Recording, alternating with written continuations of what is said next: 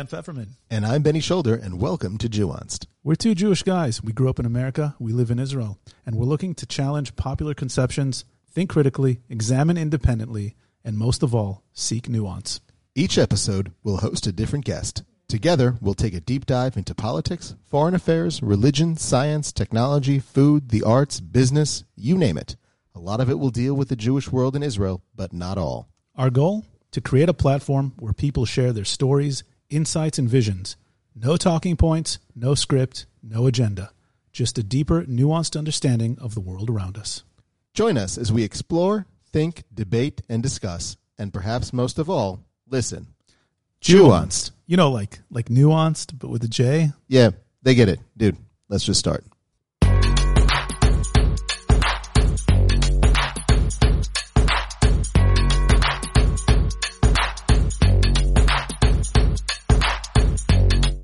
Greetings out there in podcast land, everybody. This is Benny and Dan coming at you with another live episode of Jewanced. Dan, how you doing, man? I'm doing great. How you doing? I'm doing all right. Spent the afternoon in uh, a bunch of covidial situations that I would have rather not been in, like at the dentist with my daughter, which is always fun. Covidial. Covidial, covoidal. I don't know how to say it. It's we're we're living in crazy times. We're coining it.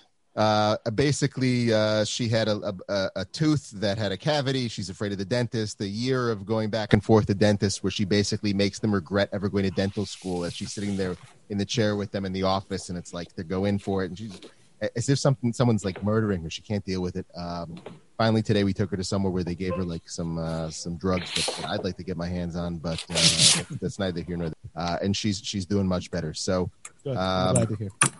you got a little a little lint here. He's got like a goat beard, and it, and it gets stuck. yeah.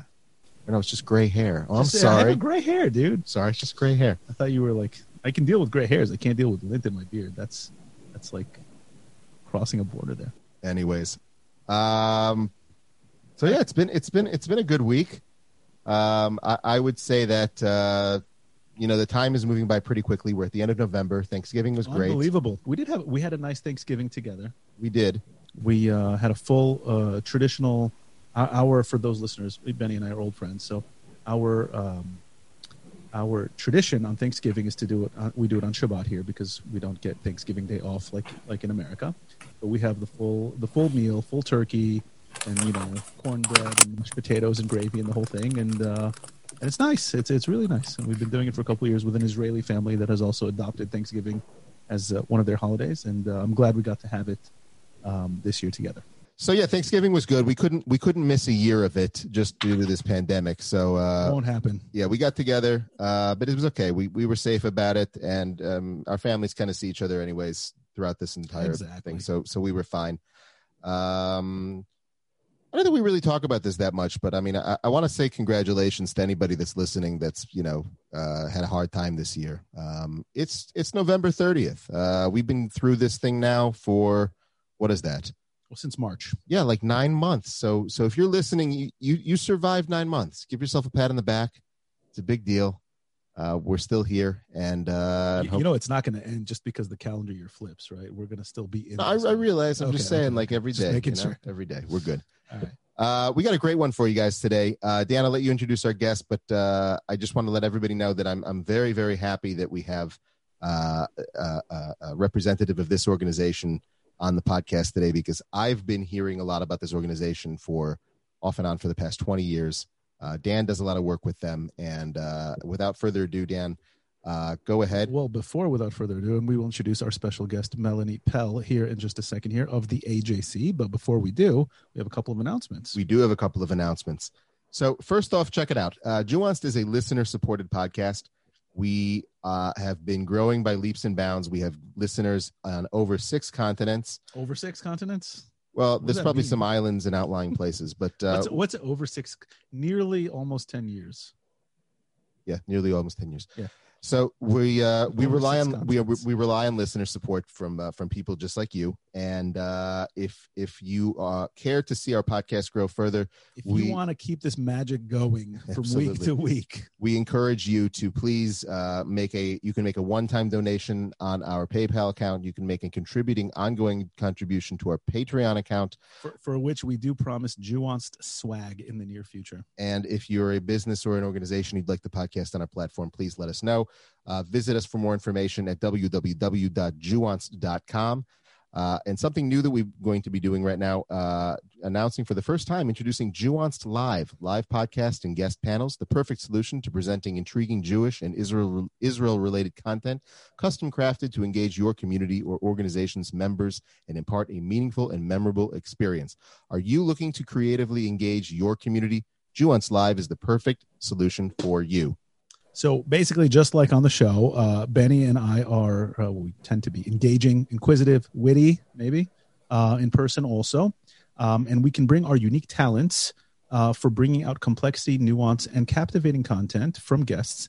And it doesn't end here at our studio door. So whether you're interested in us hosting a live dedicated podcast with audience participation, it can be virtual or in person, or having us moderate your organization or community's next panel event, we've got you covered. So, with our extensive network of connections to a range of fascinating guests on a broad, broad range of topics, uh, let us know. Reach out to us through our website, www.juance.com, and book us for your next live event. So thank you very much, Dan. And uh, without further ado, Dan, take it so yeah i'm really happy to introduce an old friend and i'm glad i can say that uh not that you're old just we've known each other for a few years now uh, Okay. melanie, melanie I earned it. I earned my age. i'm the one with the gray hairs and my beard apparently so uh, happy to introduce our guest melanie maron pell who is the managing director of the ajc the american jewish committee's 24 regional us offices you'll tell us what that all means in a second melanie and the ajc have been doing fantastic work uh, for a long time in the Jewish world, in the advocacy world, in the Israel sphere. And uh, we've been wanting to have you on the show uh, since we started this, and this is a perfect opportunity to do it. Thanks so much for joining us. Thank you. I'm delighted. I'm so glad we made this work. It's good to see you guys. Likewise. And Likewise. normally we'd be seeing each other, uh, you know, meeting groups in hotels and, and running around In Israel. Ugh, conferences. Can't wait. Hopefully soon. Hopefully soon enough. hopefully soon. Where are you coming at us uh, from? I'm in Louisville, Kentucky, Yes. Nice. which is my hometown, born and raised. Um, born and raised, I moved away. I lived away for a number of years, but uh, returned in 2013. 2013. So Okay. In honor of Kentucky, we will raise a glass of bourbon for you. Hi. And uh, Hey, for anywhere for anyone that it's five o'clock somewhere, you're welcome to. Uh, join us in That's right. How's how is it to move back home after uh, after a lot of years away? You know, well, I, I did it fully voluntarily. So um, it was very much by choice. I grew up here, born and raised here. And my my Kentucky origin story, I like to joke that I'm first generation Kentucky because I am. My parents are New Yorkers, and they moved here in 1971. My dad uh, got a teaching position at the University of Louisville, so my brother and I were both born here, but to New Yorker parents. So even though I can do the accent, if you want to hear it, I can totally do it. But our joke was that we did not speak Kentucky in the home uh, because my parents syrup are New or Yorkers. syrup? Syrup? What? Maple syrup? Syrup. Syrup. Maple syrup. I say syrup, but again, like you know, I, I remember growing up, my parents saying, you know, it's dog and coffee. And being Yeah. Dog, coffee, Florida. Come on. Um, so I grew up here. I went. Uh, I moved uh, to Chicago for law school. Went to law school in Chicago. Started working for AJC. I'm uh, 2021 will mark my 20th year with AJC, which is kind of amazing. Wow. So I started right out of law school, and then uh, I lived in Chicago for a number of years with AJC. Then I moved to DC. I was in DC for a number of years, and then in 2013, my husband, who I met living in DC, was um, he was hitting 20 years with the Anne Arundel County Fire Department, where he could retire. Mm. And that was a moment for us. And we thought, gosh, you know, if we want to raise a family, where would we do that? And I always thought, Take a step back. Your husband's a firefighter? yes, I found it. I, married a Jewish That's fireman. awesome. Awesome. So awesome. It is. He's retired now, but yes, it is. It's great. Is he the Pell? Um, He's very, very handy. Like we, I, we used to joke that he should, uh, he should have Ken Pell's School of Practical Judaism, where he taught people how to like fix a leaky sink and change a tire. We're starting anyway, so, um, in 2013, we, you know, we made the decision. My parents are here in Louisville, and one of the things that, like, you know, that sort of inspired it was my husband saying to me, "The only time I ever see you relaxed is when we." So I, you know, I thought, huh, that's interesting. So we moved back here in 2013 um, our son was born here and it's it's been it's been great actually. I have to say i've been working from home since before it was cool or before it was the thing everyone had to do. Mm-hmm. so i you know i was sort of pioneering um, what that's like to to you know get yourself get your act together every day and and be productive and functional from home. But i love it um, and i feel very very lucky and i can you know, say a few words if you'd like about why I feel so lucky. AJC has been really good to me when it comes to allowing me to make my life where, you know, where where I needed to be um, and really have an amazing career. So I think before we go any further, um, maybe maybe just let's explain to everybody who who's not aware what is AJC and uh, yeah, we we've got the alphabet soup of Jewish organizations, three letter yes. acronym Jewish organizations. Um, I, I, think just before we jump into that, I just I sure. think it, I think it's always cool. Um, you know, we've talked about this a few times of trying to find this work life balance, and um, we're kind of in this age where I think COVID is showing people, hey, you can work from home if it if it suits you. Um, my boss doesn't let me work from home um, on on one of my like twenty jobs right now, but uh, I, I'm all for it, and I'm all for you know how do we find a work life balance and spend the time with the family we need, and you know if it suits you to you know work in the mornings and take the afternoon off and get back to work at night after the kids are asleep.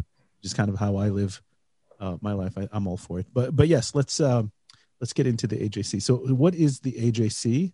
Um, and, and, then we'll kind of try to map it out on this like you know the list the alphabet which by the way like you know i will get to ajc in one moment but you know i i have i have told Jewish audiences before, it's confusing enough when you're within the Jewish community to try and understand the alphabet soup. Imagine, imagine our poor friends outside of the Jewish community oh, who are trying to understand, like, how does you know how does this all work? Why are there so many? we are um, hyper organized as a community, but it's a strength, I would say. So AJC is the American Jewish Committee. Um, we advocate for Israel and the Jewish people around the world and in the United States, and we defend human rights for all. That's sort of us in a nutshell. We've been described uh, as the State Department of the Jewish people, which is one way to think about us. So we engage both in the US and abroad through diplomatic advocacy, political advocacy, through extensive media, a really impressive media shop and through a really remarkable long standing network of intergroup and interreligious relationships. Um, and this is work we've been doing since 1906. So we've been in this business for a long time. Um, and we are fiercely nonpartisan, um, you know, very centrist, very nuanced, um, probably too too well kept of a secret. We try to not be as much of a secret as we, you know, for many years we would talk about how everything was very diplomatic and our work was quiet. Much of it still is, um, but we're, we're not going to tell. We want to make sure people understand who we are and what we do. and so my piece of this is that I oversee our network of 24 U.S. offices um, that we have around the United States. So you started in 1906. This is before there's an Israel. Uh, I didn't start in 1906. I mean, not I you. Not yeah. we're, we're, old friends. Not yes. Like that. You're yeah. not. Um, so you, the AJC started in 1906. Um, not, not, to be confused with the other AJC. Correct. Right? Which American, came later. With the American Jewish Congress. Congress. Whoa, whoa, whoa, whoa, whoa, There's two AJCs. There's two AJCs. There's three if you count the Atlanta Journal Constitution, which is the paper of record in Atlanta, Georgia. right. The, the mistake I made today when trying to tag the AJC on Twitter was that there's the Atlanta Journal Constitution. Who has the yeah. Twitter handle AJC? Is there a team at the AJC who's working on this problem? Uh, our Atlanta office. They deal with it every day, and Godspeed to them. They do a great job. Um, yeah. So the the American Jewish committee was founded in 1906 predominantly by uh, by German Jews, and the American Jewish Congress came a little bit later, predominantly by Russian uh, Jews of Russian origin. And there were, you know, there are a number of. Uh, here, here's something I will say about the sort of great alphabet soup of Jewish organizations. From my perspective, there there is enough work to go around. Um, you know, if anti-Semitism were such an easy problem for just one organization to tackle, then we would have fixed it by now. So, you know, I, I am of the belief that the the Jewish community um, benefits from having a multitude of organizations. Um, not every organization is right for everyone. Uh, the American Jewish Congress, sadly, was really decimated by Bernie Madoff. They they mm. still, you know, exist in some form or another, but it is um, a, a, dramatically reduced version of what they once were. Right. You don't hear a lot about them anymore. That's within that's the a, alphabet soup. That's a tricky one, right? I mean, it is. Madoff so, so in 1906, that was a Jew. Like, come on, man. I know, I know. and and to AJ's to to the American Jewish Committee's credit, I must say, um, we we um, uh, apparently I I wasn't part of any of those conversations, but um, we steered clear of Bernie Madoff. We were you know approached, but we we were not impacted. Thankfully. Anybody, does anybody stop for a second to think like the guy's last name was Madoff? Madoff. it was meant to be. He had, he had like his name was Madoff. you gotta. No, but, but, Surely someone has thought of that. I don't know. But. Stick to podcasts, not comedy. Interesting. what other what other secrets can we reveal? On, I'm a dad. That was a dad joke. It's true. That was a dad joke. So wait, so so it's 1906 and the early years. What is the AJC working on, and then kind of what are you guys working on today? Yeah. So it's interesting. And I, I, um, the, our archives you can find online, ajcarchives.org, and they're fascinating because you can go through and read early minutes of those first meetings, which are fascinating. And in fact, as director of regional offices, to me, what is also incredibly interesting is that when the regional office system started in the 40s, that was when the founders, um, and I'll get to the founders in a moment, but when they recognized that they needed sort of eyes and ears and voices and advocates and constituents on the ground around the country, the conversations they were having then are very similar to some of the conversations we're having now. You know like we need you know we need people from different we need to be represented around the country. We need younger people. You know we you know all the same kinds of conversations that we still have today. Um, so in 1906 it was a group of it was it was really a committee. It was a small group of it was all men at the time. And they were business leaders you know largely not all new york but you know it was sort of east coast centric. Um, and they were concerned about pogroms against jews in tsarist russia.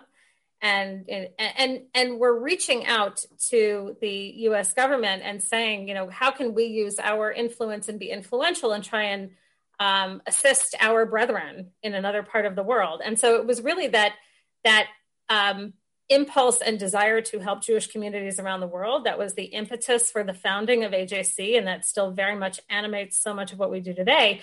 But in addition, very early on, uh, the founders recognized that if we weren't also speaking out for other communities that were facing their own challenges, other minority communities, that we weren't going to be able to protect ourselves. And, you know, history has proven time and again that, you know, while bigotry and prejudice may not always start with the Jews, eventually it will come it, to us. Um, very often it does start with us, sure. but, uh, you know, if it doesn't start with us, it will get to us eventually. And so it's both self interest, but also because our values, uh, you know, demand. Was that, re- that revolutionary we, for its time? The, the, the idea of, you know, let's create awareness of other people's similar problems or ally ourselves with other marginalized communities in order to create a you know it, it's not necessarily you know uh, a jewish problem. It's a problem of prejudice a humanity against problem yeah. you know minority yeah you know it's an interesting question. It's it's a really good question too. I you know i'm trying to think are there examples of organizations that were similarly oriented you know in 1906 or prior um, perhaps there were. I don't know that there were any that, you know, B'nai B'rith was around, but I don't know that B'nai B'rith was engaged in quite as much of the intergroup work. So, for example, the first amicus brief, friend of the court brief that AJC filed was, um, I believe it was 1914. It was on behalf of Catholic parents who wanted the right to send their kids to Catholic parochial schools. And you know, it was a recognition again that if Jews want to educate their kids in Jewish schools, like you know, we we this is there, there's a parallel here. Sure. Um, AJC also throughout our history, we have these, you know, our, our fingerprints and our um, involvement with so many of the sort of pivotal civil rights moments. So, for example, AJC funded the uh, the study, the research study by Kenneth Clark that was the underpinning of the Brown versus Board of Education decision. And the the study, what he showed is that separate but equal is not in fact equal. And so that was the the research was the basis for the desegregation of schools. Um, so AJC and AJC funded that. AJC also helped found early on, you know, back in the, I think it was the 20s, the 1920s, the NAACP. Um, and there were, you know, some AJC leaders involved in that. So we, you know, we have recognized that we are responsible for one another's well-being and safety and then also you know certainly again like we as a community can't thrive if other minority communities are being persecuted or suffering. And, and so it was both it was both um, looking abroad and making sure jewish communities here and abroad were protected but then also looking at the the values that um, again motivate and animate the jewish people and making sure that everyone was protected and that human rights for all were were protected.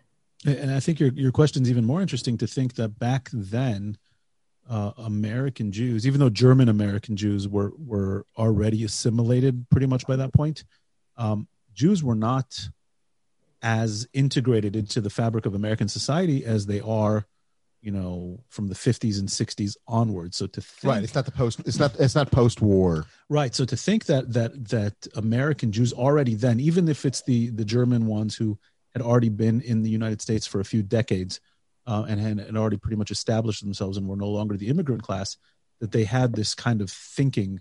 Um, you know, and I would be curious to, to know if other kinds of groups, immigrant groups, were, were doing this at the time. And it's a really interesting question. Um, but yeah, I guess that takes a lot of foresight to, to kind of at that time to, to come out with this vision and this kind of, uh, plan of civic action, I guess you, you could call it, uh, that AJC was doing already then. Um, I know and if we jump to the kind of 30s and 40s and, you know, into the early, um, the uh, early years before the state of Israel and then after, the AJC at the time, if I'm not mistaken, was not a Zionist organization, correct?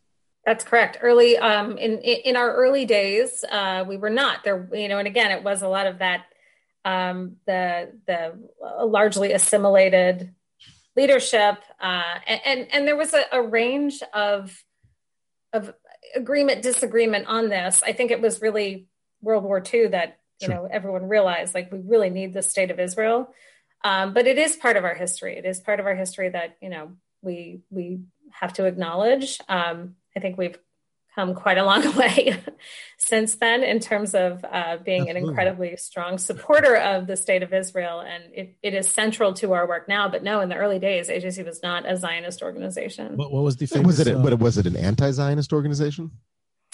I don't know if I would frame it that way. Not, I think not it was anti-Zionism, just, of course, yeah. the way that we think of it today, with with people that are in, fighting in against the thir- Israel. In the 30s and 40s, if I'm not mistaken, the the non-Zionists, I don't know if they're anti, the non-Zionists, which were you know the Reform Jews at the time, uh, the assimilation, the kind of more assimilationist stream, um, you know, they just they're like, no, we're American, we're assimilating into America, and and it had ideologically, we see that it didn't last because everyone kind of came back to Zionism, but gave up that idea of that our promised land, our ideal state is going to be somewhere else. It's going to be in what was then known as Palestine. It's going to be in historic Israel. Um, we're Americans, you know, we're not that. That's not for us. Right. And, so, and, if, and if you go into Europe, you're talking about people like people that were uh, in the Bund or, or people that were. Well, know, that was a different stream altogether, but right. Of course. And then you have the famous Blaustein Ben Gurion uh, agreements, right? Um, uh, I forget exactly what year that was, but uh, 40, 49, 50 that said, you know, we're not going to we're not going to recruit for Aliyah in the United States, and American Jews said we're not going to tell Israel what to do. Basically, uh, yeah. kind of like a, yeah. a pact of uh, you know mutual respect and uh, you know demarcation lines. By the way, I see I see Aryeh O'Sullivan is joining us, um, our mutual friend. So we're going to raise a l'chaim to him. L'chaim, Aryeh. How you doing? Miss him too. so that's really interesting. So uh, when does the AJC kind of make this shift? And then start becoming um, what is known today as a pro-Israel advocacy. You know, it's not all you do, but but you know, among the things that you're doing. Yeah, I, th- I think of, you know, obviously, the Shoah World War II, seeing what happened, there was a recognition that um, this was, you know, critically important for the future of the Jewish people, and that it was, uh, you know, more than just aspirational. It was something that was absolutely essential and necessary. And then, you know, I think there was um, a real shift in terms of feeling this great pride in the achievements of tiny and mighty Israel and recognizing that um, you know Israel was an incredible uh, success story and an, a miraculous story for the Jewish people. And that you know again certainly continues to animate so much of our work. Like I, you know I would say so much of our work now our diplomatic work is spent we we spend a lot of time and energy these days still combating anti-Semitism, which is, you know, again, as I said, sadly, there's enough work for everybody. yes, eh, you know, it, it, it is a shapeshifter of a problem, so it it continues to morph and find new ways to. Uh, it's kind of like water, right? Like it'll find a way in. Um, so, a never-ending source of um, it really of, uh, work. What's that? It, it, really is a shapeshifter of a problem. Yeah, I, I, actually heard it yeah. re- referred to in that way today. I was listening to a podcast with Bari Weiss, and she she like deliberately referred to anti-Semitism. Really? Oh, interesting. Yeah. yeah so you know the the other thing that like the the Sacks, I, Sacks Alav Shalom Sacks um, yes. has um, has, ex- has described it that way numerous times, and I've used it in my lectures. That it, you know whatever is, excuse me, whatever is the um, the moral standard of that day, whether it's religion or science or you know um, you know if you're in a communist place or if you're in a capitalist place, then the Jew is always whatever is hated in that place, and it always kind of right whatever is bad. Yeah. So yeah. as a, so as a centrist organization or a apolitical organization, how does today's polarized I mean, I mean well, this, hey, this, is a huge hey, question. We'll get to it later, but, but, in terms of anti-Semitism, no, I have to. Yeah. I want to ask, just in terms of anti-Semitism. I mean, you're seeing it in America, and in, in, when we're in Israel here, so we're very much. Uh, I don't know what, what, word to use. We're we don't experience it. We hear of it. We don't experience it in Israel. Yeah, you're a majority. You're in a majority culture, majority so culture. The, uh, the, only majority culture for Jews. But you're finding you're finding yourself now in, in a place and time where it's coming from from every different angle and, yeah. and, there's a society that you know in a society that that exhibits itself that exerts itself it's a it's a society that has problems it's not uh, yep. it's not in a healthy place um, and so, that, that i'm sure makes your work that more urgent and that more challenging that more challenging and also that um, it, it is why and our ceo david harris has been saying for years we have to we have to call it out wherever it's coming from so whether it's coming from the far right, which is, you know, sort of I hate the thought of traditional anti-Semitism. Like to me, like I don't even like saying it that way. It just sounds so wrong. Anti, um, new age anti-Semitism. Just, just right. you, like you get my point. You know, there's sort of the far right. There's the neo-Nazi. There's sort of classic anti-Semitism, and then there's the the the more you know the the the breed we see that is now emanating from the the far left and from many progressive circles. In the not guise all, of anti-Semitism, right? Yeah, right. Where it manifests mostly as anti-Zionism, but but not always. Sometimes it's just outright anti-Semitism. And then there's um, you know Islamist, like the the the sort of stream of Islamist ideology, where we see a, another breed of anti-Semitism, and then we see you know we used to say David, our CEO, would say we need a trifocal lens, so we have to see it from the left and from the right and from um, you know this sort of again mm-hmm narrow narrow faction but but significant stream of islamist ideology. But then last year we started seeing all of these attacks against the orthodox community in brooklyn for example new york. where people are being att- attacked on the street because they you know they're very visibly yeah. wearing their judaism very visibly. There's no political ideology there right? Mm-hmm. Like that is not far left or far right. Like there's nothing going on there that we can attribute to political ideology. It is apolitical but they're still being attacked because they're different. Was a lot of it was know, coming from the African American community, right? Some of it, some of it, and and that has been, you know, there, there's been a lot of sort of unpacking and and you know engagement. First of all, with the with the Black community, with the Hispanic community, in um, particularly in Brooklyn. Um, but uh, the the trifocal lens isn't enough. Like we need a 360 degree lens because yeah. it really can come from so many different sources. And the strategies we use to combat it have to be different for each of those sources. They can't, you know, one, there's not one answer to this. There's not one way to combat anti Semitism.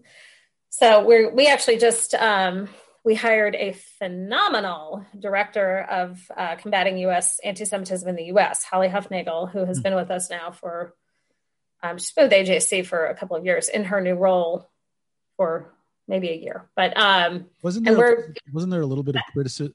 I said wasn't there a little bit of criticism that um, I, I don't know who was coming from, but I re- remember reading that she's not Jewish, and so how is she appointed to a Jewish organization's role in combating anti-Semitism? She's not Jewish. She's not Jewish. Yeah, there was, there was, and it was sort of she.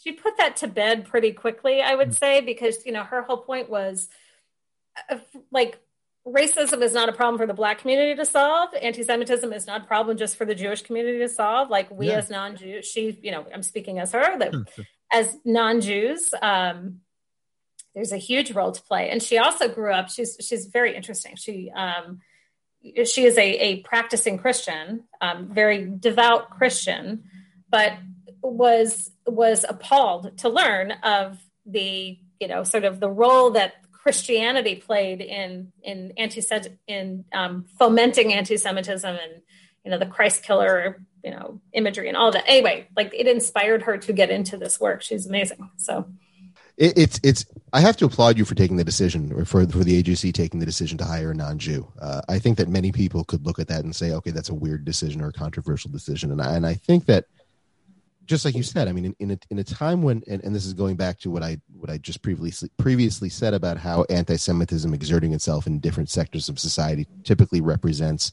a society that has some sort of a problem that's in a decline or that's in a, in a you know decaying position. Um, you know, anti-Semitism is definitely a problem that affects Jews, and Jews are victims in, uh, uh, of anti-Semitism, obviously, and of course. But I, I would argue that anti-Semitism is is in a greater sense a problem of the society of which accepts it. Absolutely, and and and and, and, and if you're a Christian or a just a secular American, you know, the anti-Semitism is coming from from from your camps, you know, so to speak. All is coming from inside the house. Right. right. So so I think it's a sign it's of societal of, rot. Right. It's a sign of your societal rot. And yeah. it should be it should behoove you to go out and be the first person to try to or the first uh, uh, people to try to come and say no we have to put a stop to this so, because we're yeah. not these people this isn't us so i mean that's a really that, that's why you know i'll join you in applauding that move and i think you know just like how you see uh, on the black lives matter marches a lot of white people marching with them and saying you know we won't stand for this anymore you don't see that many people standing uh, maybe you do but not as many with the jewish community when there is anti-semitism um, saying we're not going to accept this and here and here you have an example of someone who did that in a, yeah. in very visible, very public. Yeah. You know, I would say, um, and and the the larger community, I think, stands with the Jewish community uh, when terrible things happen. So after the Tree of Life shooting, um, AJC very quickly mobilized Show Up for Shabbat, where we called on Jews and non-Jews alike to to go to synagogue because you know people were afraid to go. And so we called on people to show up and it became really a global phenomenon. It was really extraordinary. And the, the, um, the outpouring of support and love was, was amazing. So when these very overt, obvious acts of anti-Semitism occur, then yes, the community is always, you know, we're, we're grateful for um, the outpouring and the support we see. I would say the, the kind of, um, the more subtle, the more the shape shifting side of anti Semitism is less understood. Um, hmm. people get it if there's a swastika painted on the side of a synagogue. They understand that that is anti Semitic and they know it's bad. Um, they don't understand why why you know the sort of charges of dual loyalty or questions about you know sort of George Soros type conspiracy theories and the globalist conspiracy theories. They right. don't really their antenna are not finely tuned to that kind of anti-Semitism, and we're trying to make sure more people understand that so yeah. that they can be more aware of it. It's a tough one. I've had very close friends. I mean, very close friends, not Jewish, grew up with me, came to synagogue with me as kids, are are the most loving people of the Jewish community you can imagine. And you know, they've shared things about Rothschilds or or, or you know things like that. And I point out to them, I say, "You do you know this is an anti-Semitic um, dog, trope. dog whistle trope, whatever. And like, oh, we really had no idea that you know, talking about Rothschilds is is we didn't even know they're Jewish. We didn't know they're anti-Semitic. And, and, you know, you just kind of point out to them, people are like, "Oh, I really didn't know that." Like because it's it's one of these things where you have to have historical awareness, and you have to have some more cultural awareness than the average person needs to have in today's America. Um, and I've I've actually heard lots of Jewish conservatives talk about the globalists, not even Soros, realize. You mean Soros? So, like, use the word the globalist conspiracy. Yeah, like, yeah, that's a global like. So, I mean, does that that kind of begs the question: Is is there a point if society doesn't insert anti-Semitism into one of these things? You know, if my friend shares something about Rothschild, and I point out, and he says, "Oh, I didn't even know they were Jewish," is that anti-Semitic? Do we need to then be like, "Oh, maybe we're being too sensitive about this"? You know, we're connected. So that's also a really good question, Dan. I would say I don't I don't think your friend is being an anti-Semite if he no, or she has all. no intent, right? Like there's no intent. Um, but what we also know is there's a huge amount of ignorance out yeah. there. And that ignorance is also not a friend to the Jewish people, right? Like where there is ignorance, there can be conspiracies, and where there are conspiracies, there are inevitably anti-Jewish conspiracies. like it's just sort of part of the territory. Um, we actually produced something called Translate Hate, which is essentially a glossary of these kinds of terms like globalist or, you know, under, you know, really dual loyalty, helping people understand the origin of those terms and the anti-Semitic connotations with them and why, you know, why we bristle a little when we hear them. And the idea is that we want people to be just a little bit high, more highly sensitized, not to be overly sensitive to it. And I think that, you know, like mm-hmm. that's a point. There are there are times when it feels like, you know, are we are we like, looking for what to get mad about? You know, are there yeah yeah communities of dual any like dual loyalty that people look at other communities not Jews and say Muslims, man, all the time. Yeah, I think Muslims. Absolutely. Yeah, before sure. before 9-11, was that a thing that people said about Muslims, or was it like if was that a term that was thrown out solely about Jews in the American context? I don't know. Like when people say to Mexican Americans, like you're dually loyal to Mexico and the United States. Well, if you remember some of the big immigration protests, I guess they were post 9 11. I'm trying to think if you're pre post 9 11, but, but, you know, I remember living in Chicago, being at, you know, some of the, the big pro immigration protests around the time when Obama was all the Si se puede, you know, like all of those protests and people getting you know outraged that people were waving Mexican flags. I remember you know, that. You're, that. You're right. You're right. I remember that. That if there's so okay, yeah, yeah, yeah, yeah. I think we, um, you know, it, it, it is something, especially when you, um, I, I there's so much.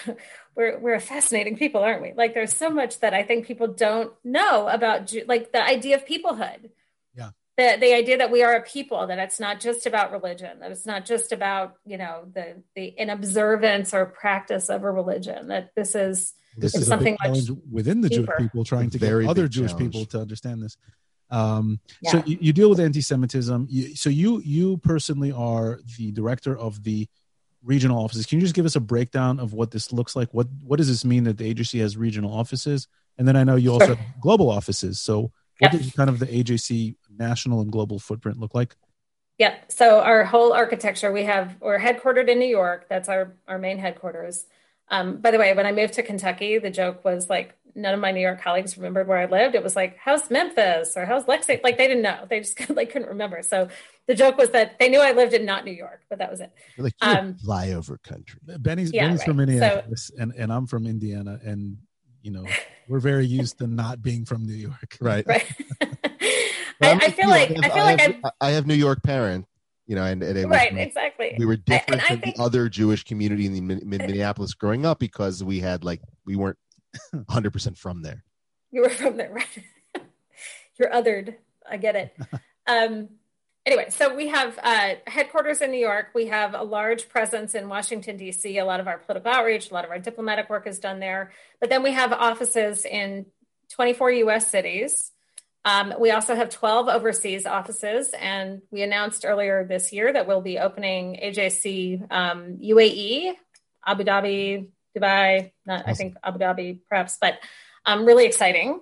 Um, and then we also have partnership agreements with 37 international commun- Jewish communities around the world. So whether it's the Jewish community of Morocco or Turkey or, you know, Bahrain or, you know, or, or wherever, wherever there are Jewish communities, AJC has um, these partnership agreements. And the idea is that we can help um, amplify their voice and amplify their advocacy voice, both to their governments, to other governments. Um, we can serve as a resource to their community. The one thing that I would say that we are very careful about is we never presume to know about like what is best for those different Jewish communities. So if we, you know, we wouldn't act or do something without first consulting with the Jewish community of that country. Um, and I think that has been a really important aspect of our relationships with all these uh, different different Jewish communities. So for the regional offices, let me let me jump in here for a second, real quick. So yep. what what don't you do? You know, you talk about dealing with different Jewish communities. Just, I mean, you know, uh, we're not funding them. We're not like, you know, there are social service organizations that are doing critical, important work to help ensure, you know, sort of food, shelter, healthcare, things like that. Um, you know, for Holocaust survivors, for other Jewish communities but that that is really not what we do. We're more of an advocacy organization, so we do advocacy diplomacy. We will engage on their behalf if and when they need us to. We will not engage on their behalf if they ask us not to. Okay. Um, so, so where do you partner with other Jewish organizations, uh, Jewish agency, uh, the Joint, you know, local federations and local communities? Like, how does that interaction work?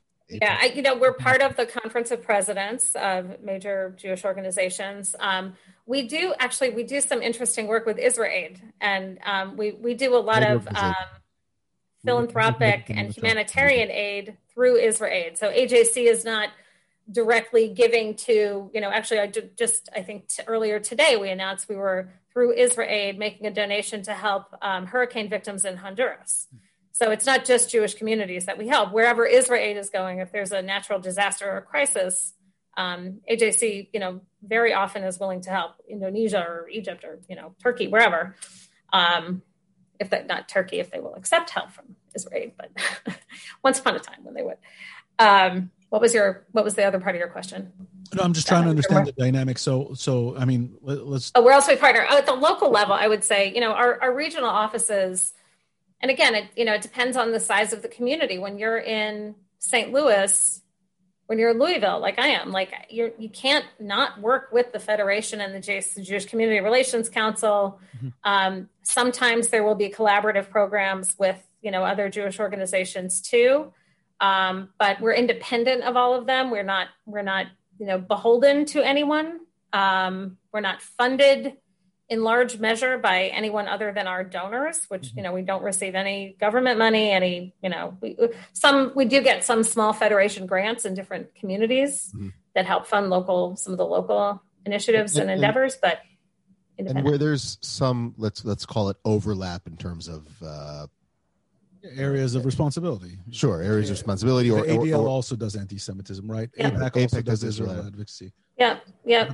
I, you know what? I think like I think we've we've kind of all figured out that that again there is space in this for all of us. There, um, we have plenty of people within the AJC universe who are also supporters of AIPAC, who also give to a federation, who you know may support ADL, may support other organizations. Um, I, you know, I, I think we see what we do. People are attracted to AJC for a couple of things. One, um, the level of diplomatic work we do makes us stand out. Most Jewish organizations are not engaged in diplomacy the way we are. Yeah, I noticed. That. Um, that's one, and our our nonpartisanship. You know, our centrism. At a time, and you asked this earlier, it's so hard. It is so hard. Not gonna lie. Like we are in you you may have been aware of a little thing called a presidential election that we've been you know working our way through part of wait the president the president of what?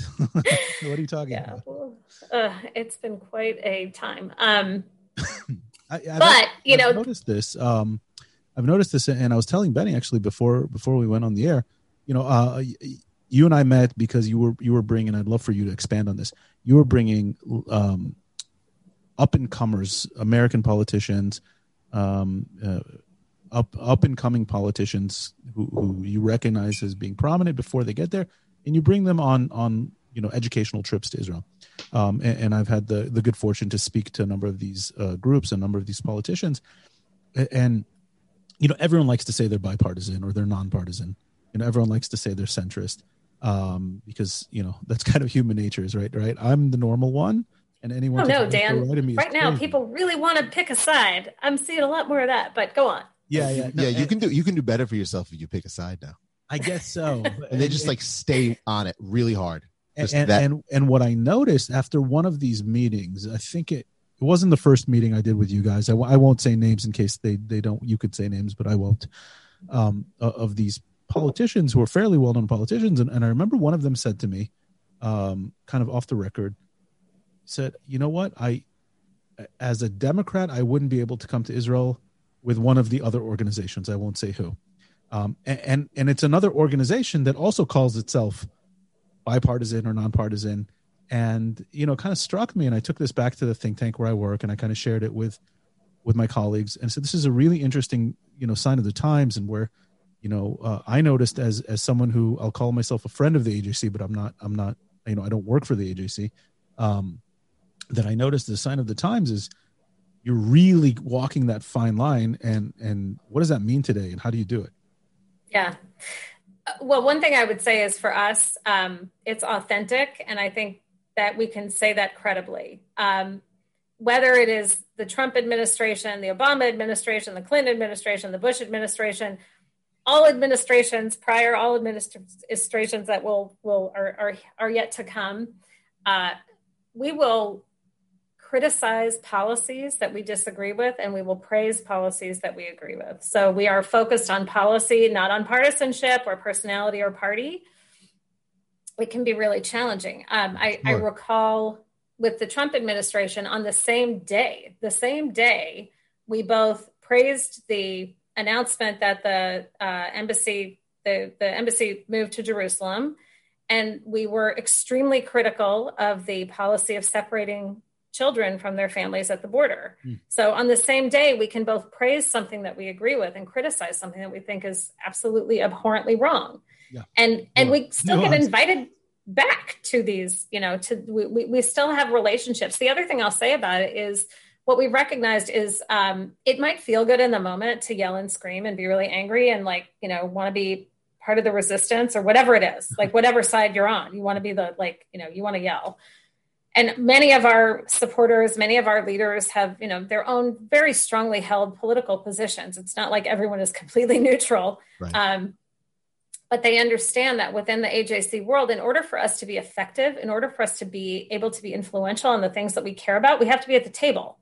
And if we're not able to be at the table then we're just sort of yelling into the wind um, or talking to ourselves. And again making ourselves maybe feel good about yelling but like we're not accomplishing anything so we've worked really hard to sustain and maintain relationships um, in success in successive administrations and across party lines. The legislation we support in Congress, um, we, we we really support things. We we very very very rarely will support anything that is not bipartisan. Like we really want to see bipartisan work. Um, we believe we are better when we're getting the best ideas from both parties and when uh, you know, when we're able to sort of live that out. It's hard though. Yeah, you know, Melanie, that's that's such a hard thing to to to have to like navigate, right? Because we're in a time where everything is partisan. So you mentioned, for example, the Trump administration's decision to move the embassy to Jerusalem, which, which was not an idea that initiated uh, at all with the Trump administration. That that was that was codified way, in American law since the mid '90s under Clinton, and it just was no, it deferred. Goes back, it goes back to Reagan. Does it go back? But, but nobody implemented it. Nobody was never implemented. Yeah. But but now, okay. So let's let's just say use that as an example. You you come out in support, and obviously we're supporting of you know supportive of that support of, of we support your support we support our support uh, and support us of moving the embassy from Tel Aviv to to Jerusalem and you know we've said multiple times on this show you know it was very disappointing for us living over here to hear the silence of a lot of the the you know american jewish community over that move. Oh, I, I wrote a scathing op-ed and i rarely do this. You, you know i'm not a scathing person. I don't scathe often. He scathes in private. And I, I wrote an op-ed in haaretz in english uh, criticizing the reform movement. And and you know this was at the time when i when i put out the book on the reform movement in israel. And i'm not anti-reform movement. I'm a friend of the reform movement. Um and i and and i wrote this thing. I said you know you're trying to make inroads in Israel. You're trying to portray yourself as authentically the, the Israeli reform movement is authentically Israeli and not like a foreign transplant. And then the something happens in the Israeli context that 90% of Israelis are celebrating, and you don't first you don't come out and celebrate and you put out this very kind of you know wishy-washy statement that you wish it would have dealt with the Palestinian issue, et cetera, et cetera, et cetera. It's like just because it comes out of the Trump administration, you know, you have to. I think you said it just right. It's a it's a very hard line to walk of of of dealing with the policy matter itself and not who issued it. Well, I, I would I would go further and say that it's a it's a decision that if you take nowadays, it it might cost you some friends even by doing yeah. And, and saying yeah for sure and it, like another another example and and let's let's go before Trump. Um, the Iran deal, the JCPOA, AJC, after you know really serious discussion, study, meeting with top leaders from Israel, from the U.S. government, you know, really trying to understand the ins and outs of what was being proposed, mm-hmm. ultimately came out in opposition to the deal.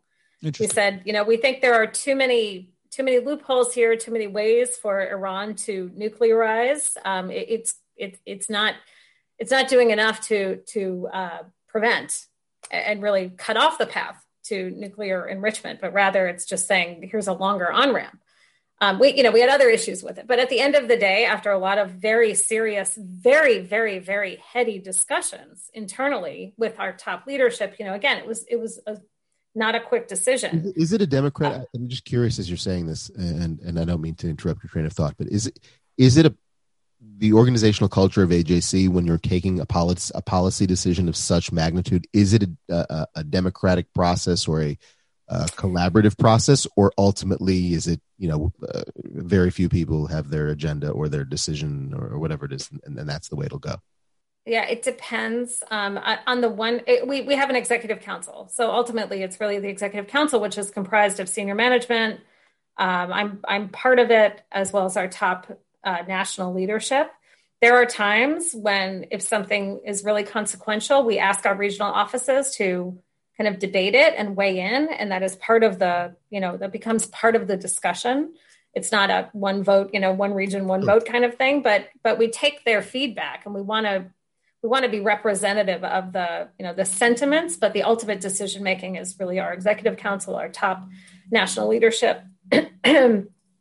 With the jcpoa decision I, you know there are a couple things. One at the end of the day we had people who came out they didn't agree. They thought we should support it. They wanted us to you know support the obama administration really and what the obama administration was was trying to do and while they didn't agree with our decision, they appreciated the seriousness of the process. They appreciated the fact that they were heard. They appreciated the fact that, um, again, it was so incredibly thoughtful. We lost a handful of supporters over that, not that many. But I will also say, when the Trump administration pulled out of the JCPOA, we were critical of that too, because we said, you know, we weren't supportive of this deal, but unilateral withdrawal from it is not going to get us, you know, it's not going to help us here. Like, it's not going to advance what our ultimate goal is um, you know, we're really interested to see, and, and we, we're already in conversations. You know, we want to be very much part of the conversations with the incoming Biden administration um, about what what any possible reentry might entail or might look like, and you know, what are the things we would recommend be revisited. Um, you know, we certainly wouldn't want to see the U.S. jump right back into mm-hmm. um, a flawed deal. I was, we were just talking about this morning. Yeah, actually, Benny was asking me um, to, to kind of break it down. And that's kind of the position i took is i didn't like the deal when it was signed because it had way too many holes in it. But then once the trump administration pulled out of it i had an issue with that not because they pulled out of it because they didn't seem to have a strategy of re-engaging with iran to get a tougher deal which was the whole point of the move. And that's kind of one of these again these tough nuanced um, lines to walk that uh, yeah even you know to, to kind of have that kind of position. It's very hard to explain especially when you know it's become so politicized when people were just uh okay i'm i'm uh you know i'm a democrat. I'm going to reflexively uh back the deal. I'm a republican. I'm a reflexively well, and, and that's kind of the thing though right? Like most people out there are not looking to engage with the actual meat of what are these policy decisions? What do they entail? or tofu if you're a vegetarian. Impossible Impossible Burger, Dan. Uh, they're not. They're not doing. They're just okay. What's the party line? What are we? What's the progressive line? What's the conservative It's line? think- What's I what's our think- tribal? Yeah, because we need cognitive jerk. shortcuts to get through life. Like, you know, we talked about this before. As, as humans, you can't have you can't have a learned opinion on everything. I think we're just too limited in our in our capacity. So you have to look to someone, you know, your rabbi, your political party, your your professor, whatever it is, um, your your TV talk show host, your podcaster. You know, um, if anyone looks to us for This is why lobbyists exist, by the way. Nowadays, it, is- it is why lobbyists, and, and we had the lobbyist episode, Sure. and she said the same Yeah. thing. Um, and she said people don't have the time, so they look to someone that they think they can trust. Give me my worldview. Sure, but but in the past there was you know administrations or um, you know academia or whatever it might be, the media. They would encourage. And I remember the term, like the terminology. They would encourage a robust national debate of an issue. Now I don't feel like there is a robust national Are- uh, debate. do you of- think you're romanticizing? I'm not romanticizing. I actually recall that there would be, you know, you you would have more than a, you know, we live in a time where you have social media, sound bites, the attention span, it's it's diminishing. These are empirical facts that we Mhm. can that we can point to. It's hard to talk about something like the JCPOA in a you know one or two minute segment, Yeah, especially because it takes you a full minute just to say Just to say JCPOA. uh, it's a hard one. It's a very hard one. And when Israel or the United States withdraws or, or lobbies to withdraw from the JCPOA, the nuance of why sometimes gets lost, and people might Sure. look at that and say, "Well, what's the? What, are they? Are they? Are they advocating for war with Iran?" Right. When that's know, what I was trying to explain to you this morning is that no, being for against the being against the deal, it means you're against that deal. Doesn't mean and, and I wrote this plenty of times. I'm trying to write it again now because I keep you're hearing it once again. Uh, and, and I hate to say you're hearing it from the Democratic side because you know I'm trying to come at it like I think like AJC, like I'm trying to come at it from a centrist perspective of you know looking at the issue and not who's backing what position and saying because you're you know you know for example, the the assassination this this uh, last week of the nuclear chief that is attributed to Israel, Allegedly, allegedly, according to foreign foreign press sources. Um, you know, for for people to say, well, that's gonna, you know, if you're in favor of that, that means you're trying to torpedo um, diplomatic progress for the Biden administration, which means you're pro-war. No, that's not what it means at all. Um, and we can do a whole different episode about that. We won't get into that with with the AJC. I think you know one of the one of the challenges, and you're alluding to it now, and just to to return to the idea of why we take rising, you know, elected officials and politicians to Israel, is because and and what we've realized is where we need where we need to do more work is is on the Democratic side. We know this, you know, we we know this, um, and it you know I, I'm not casting any aspersions when I say that. It's just there um, there there are impulses and instincts and forces trying to um, on both both the Republican and Democratic sides trying to make Israel a real wedge issue, Yeah. which is incredibly dangerous. We know this, you know this. Um, we think it's very bad for Israel. We think it is very bad to make Israel some sort of zero sum thing that people are trying to, you know, it's either our, you know, we're either Israel's ours and they're against it or whatever it is. Um, when we bring, we take the, the trips, Dan, that, that you've met with have been mayors. So we've taken mayors and, you know, I can say it since you won't, but Mayor Pete, we brought Pete Buttigieg to Israel about a year before he um, announced his run for president. We knew he was a rising star. We didn't, you know, we didn't know he was going to run for president, but we we knew he had ambition. Um, but we've taken. I didn't want to Gar- say in case in case some of them didn't want their trips publicized, uh, but but uh, yeah well no he, he he's been public about it um another another who has been very public eric garcetti the mayor of los angeles Who's Jewish? Nan Wade- Everybody should He's know that Jewish. he's Jewish. I didn't know that. yeah, that's true. yeah He's Jewish he from says he's a mexa-jew the Mexican.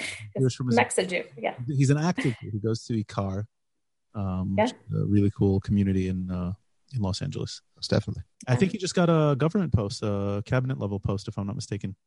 he's his name is well unless it happened today something Today. happened today Yeah, I'm gonna. I'm, oh really I'm gonna look it up while we're talking because oh amazing on, on the drive home I heard about this.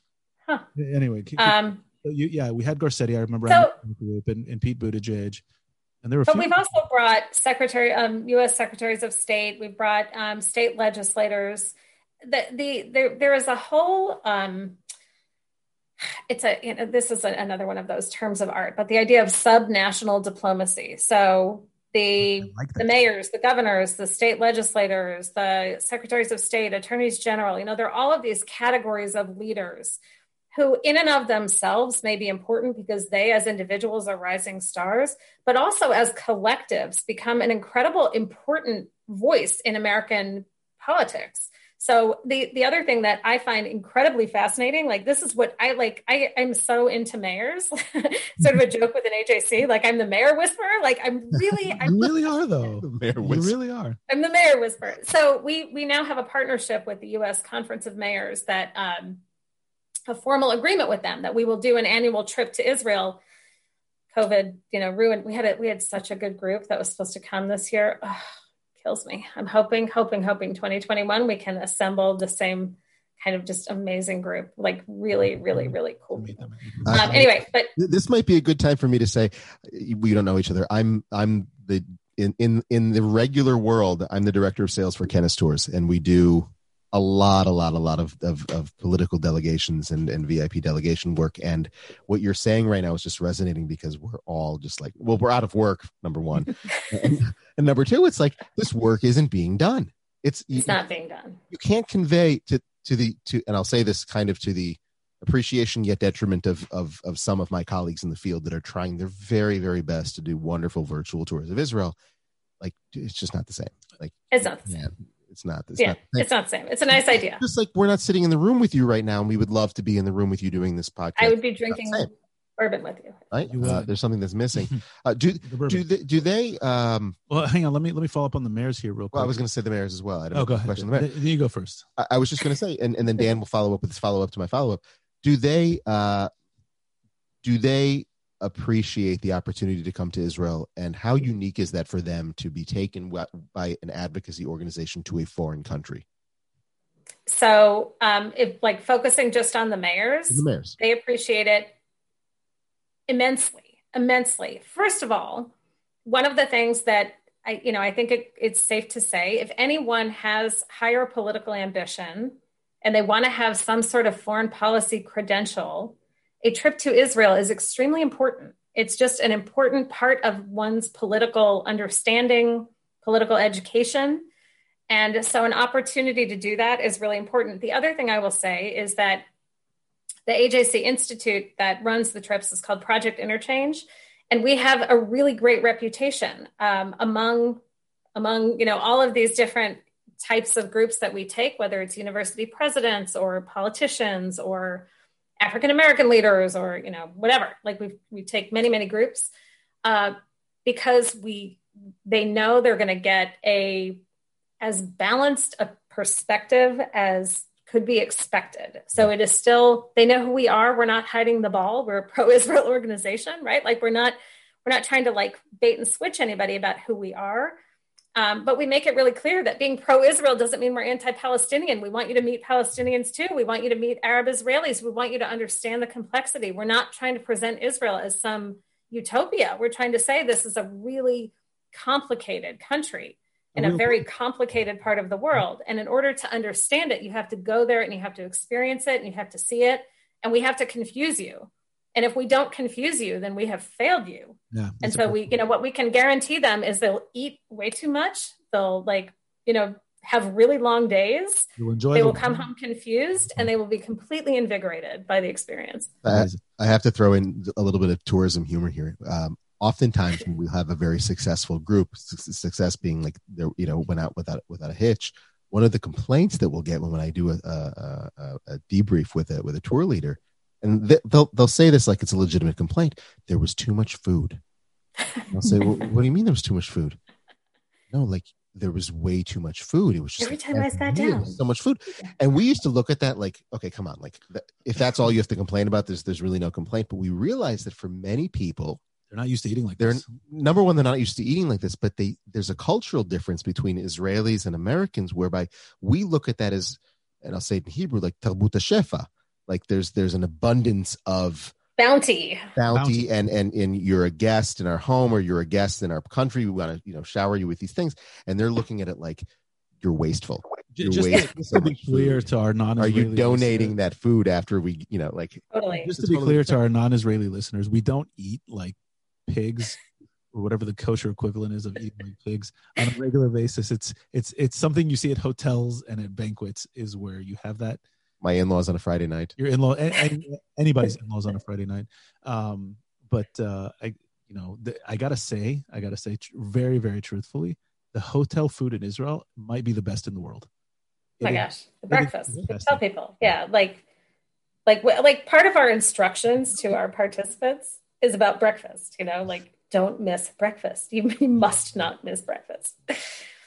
so, like we, what what we've seen through these trips is not only is there this sort of awakening that happens and this you know deep understanding and appreciation for Israel's reality, um, for the complexity, for the complexity of the region, for uh, you know to deepen their understanding that the Middle East is not the same as the West, right? Like it is not the same. And sort of the way power is viewed and the role of Iran in the region, you know, how that is understood is so important for our participants. So we bring, by the way, we bring European parliamentarians, we bring people from all over the world.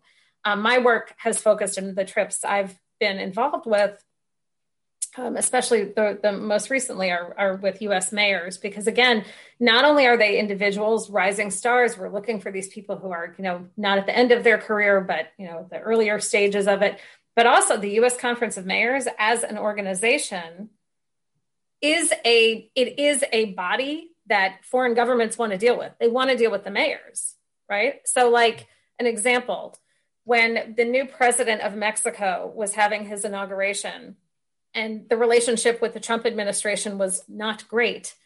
They were much more interested in making sure they had, you know, someone like an Eric Garcetti from Los Angeles, a major mayor or a delegation of mayors, of prominent US mayors, was more important to them as a group than having, you know, the second undersecretary of Latin American affairs or whatever it was from the State Department. So, like the as a body, these whether it's the governors, the mayors, state legislators, they they are they have a political voice and political power. And I, to me, it's fascinating. Like, let's get them engaged in some of the international work, right? Like, why not? They're not focused only on domestic issues. They have a role to play. And as the U.S. over uh, the last number of years was withdrawing from a lot of our sort of international cooperation and uh, multilateral organizations, there were so many governments that were looking for other ways in. You know, the State Department wasn't staffed the way they were used to. They didn't know who to call anymore at the State Department. So, like, if they need another avenue into US politics and the US government, US spheres of influence, the mayors are one body, governors are another body. Like, it, it's just this fascinating um, sort of next level of diplomatic engagement that I think is, you know, there, there's there's something there for us to really tap into. It, it really is, and, and um, you know, again, I saw this. I saw this uh, working on the ground. Um, I, I, met with I met with mayor delegations. I met with uh, secretaries of state on the state level, which I didn't know existed. Yeah.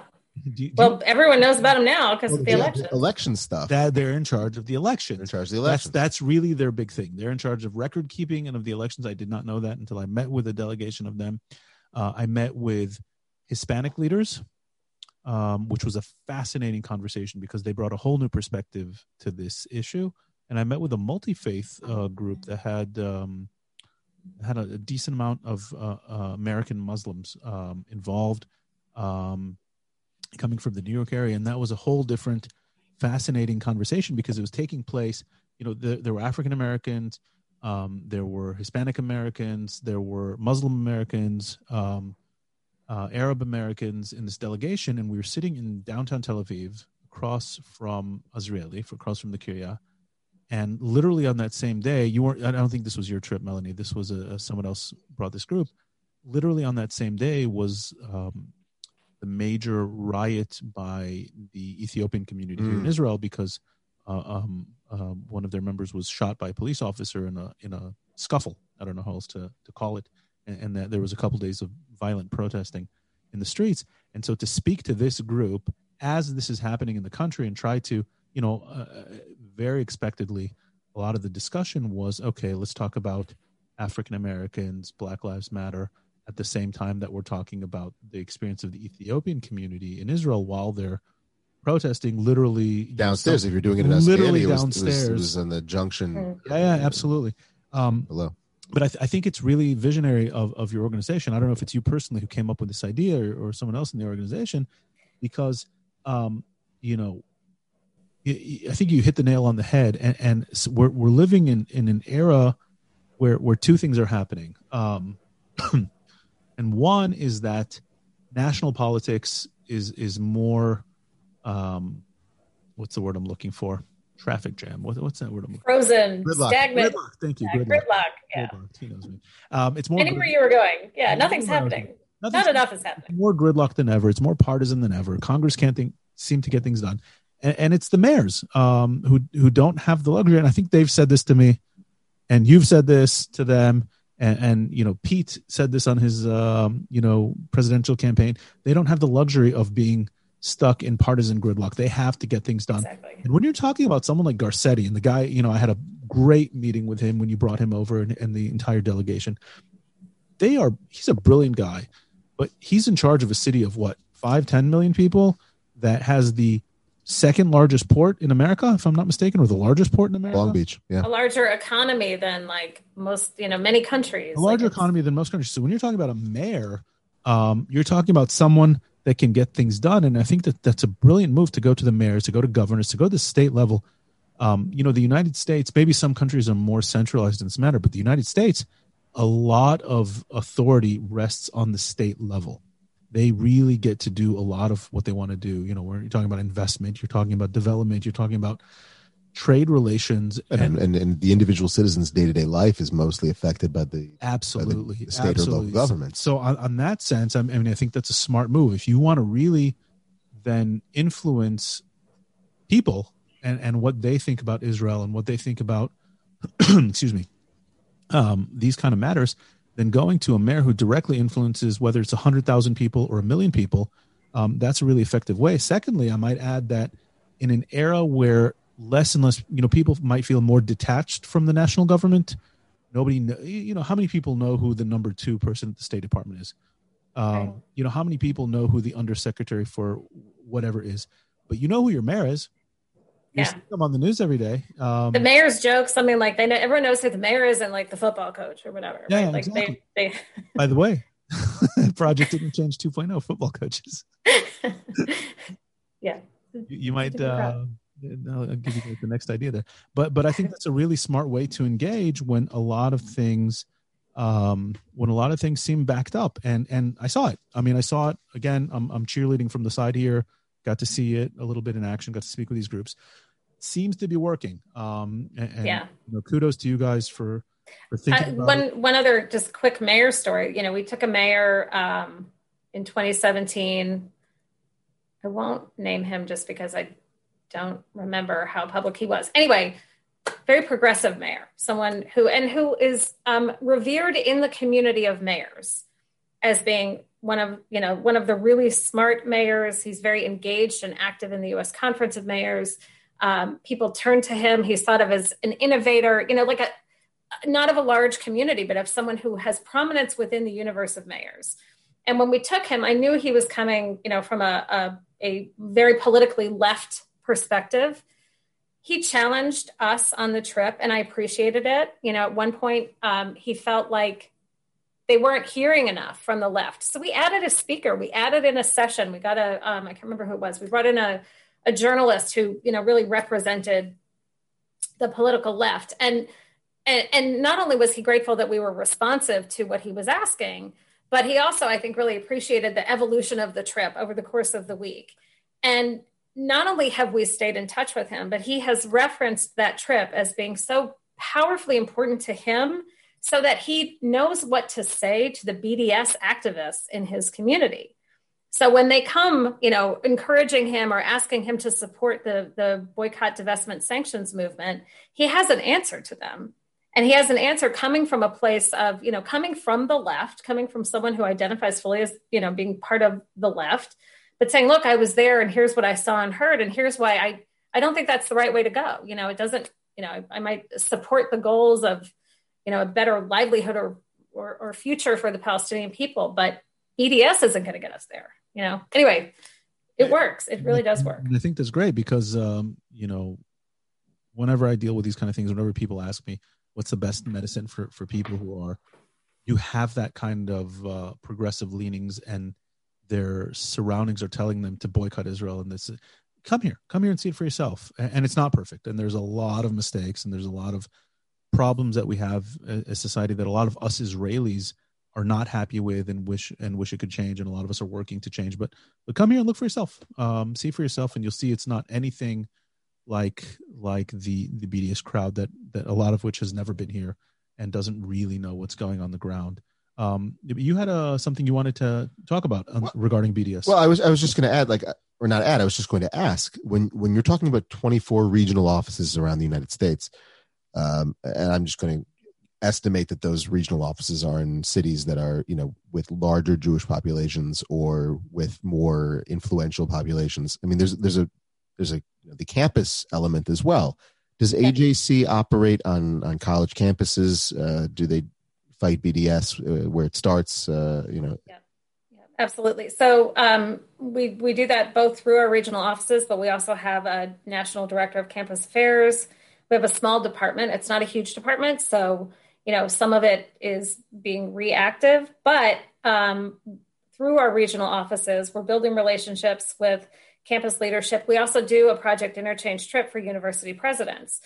And we were supposed to do one this year for um, deans of student life. We've done also trips for university provosts, but we're trying to identify the campuses either where we think there is a great need or um, in communities that are particularly important or university systems that we know, you know, where we think it would be really important. Uh, we keep in touch with those university presidents. We have seen in places like the University of Michigan where that relationship and that experience, like there was a very direct, clear line from the president's experience with us in Israel and being able to really shut down some serious anti-Israel activity on the campus. Um, Can you talk about it? We're very mindful of free speech issues. We're not trying to chill criticism of Israel. Uh, you know, we, we, you know, look. What, what is on, on that note? What is the AJC's um, policy towards anti-BDS legislation? Um, so we have supported some anti-BDS legislation, but we how it's worded matters. Mm-hmm. Uh, and you know we have we have a legal department that is really ex- has some expertise in this, and we have we have worked with some state legislatures to correct language in anti-BDS legislation that we found to be unconstitutional. Like we said, like let, let's not let's not pursue something that's going to you know be killed, you know, the minute it gets challenged in court. Like, let's try and do this in a way where it can pass constitutional muster. So, can we give our listeners who might not be familiar just a little background on this? Um, I'm familiar with this, but if we want to, if people who might not be in the weeds of, uh, you know, Jewish anti-BDS, yeah. right? So there have been some state legislatures, also some um, governors have done this through executive orders, where they have they have passed laws or executive orders that make it um, illegal for it depends on the state, but the state, I'm trying to remember the nuances of it. It's like the state entities, the state can't contract with. Um, the state can't contract with someone who supports uh, who supports the BDS movement. It's a it, it's a little tricky, and it it, it can it, it, has to be very narrowly crafted. You know, the idea and the, the states by and large where this has passed are states that you know they're not like they're, they're sort of solving a problem that doesn't exist, you yeah, know? Sure. Um, and, and it's more of a statement. Yeah. Nonetheless, we want to make sure that the so, statement being made is like is one that is constitutional. Um, you know, our we have done so much work um, on campuses. The other thing we're doing that I think is really important is we have a program called Leaders for Tomorrow, where we are training high school students. And again, it's you know sort of select high school students. It's not huge. We can't operate on huge economies of scale in AJC. We're not a huge organization, um, but we have cohorts of about 25 to 30 junior and seniors in high school. Um, now I think we're in 12 cities, 12 or 13 different cities where we have and we're training them both to be advocates both for israel but also to be to be confident Jewish advocates um, so that when they get to their college campuses, they're prepared, they know what to expect, they have the right tools and language, and they also have us. So they know, you know if they're facing a problem on their campus they have allies they have someone to call they know who you know they they, they have resources so we're we're looking at bds we are we are not the leading organization trying to um, advance uh, anti-BDS legislation in every state. Although we've we've helped lead it and champion it in the state of Missouri, our office was very involved in that. Once we get involved, our you know first priority is to make sure the the language of the bill is being is is drafted in a way that we can support, um, and then we want to make sure it gets bipartisan support. You know, again, for us, that's really really important that we can show sort of a more unified front, um, saying that these these sort of threats and attacks and singling out of Israel um, are unacceptable and have, contrary to American interests. Have you engaged with, let's say, BDS supporting congressional representatives? You mentioned Michigan, for example. Um, in limited ways, yes. Um, yes, I would say in in limited ways, not you know, not always.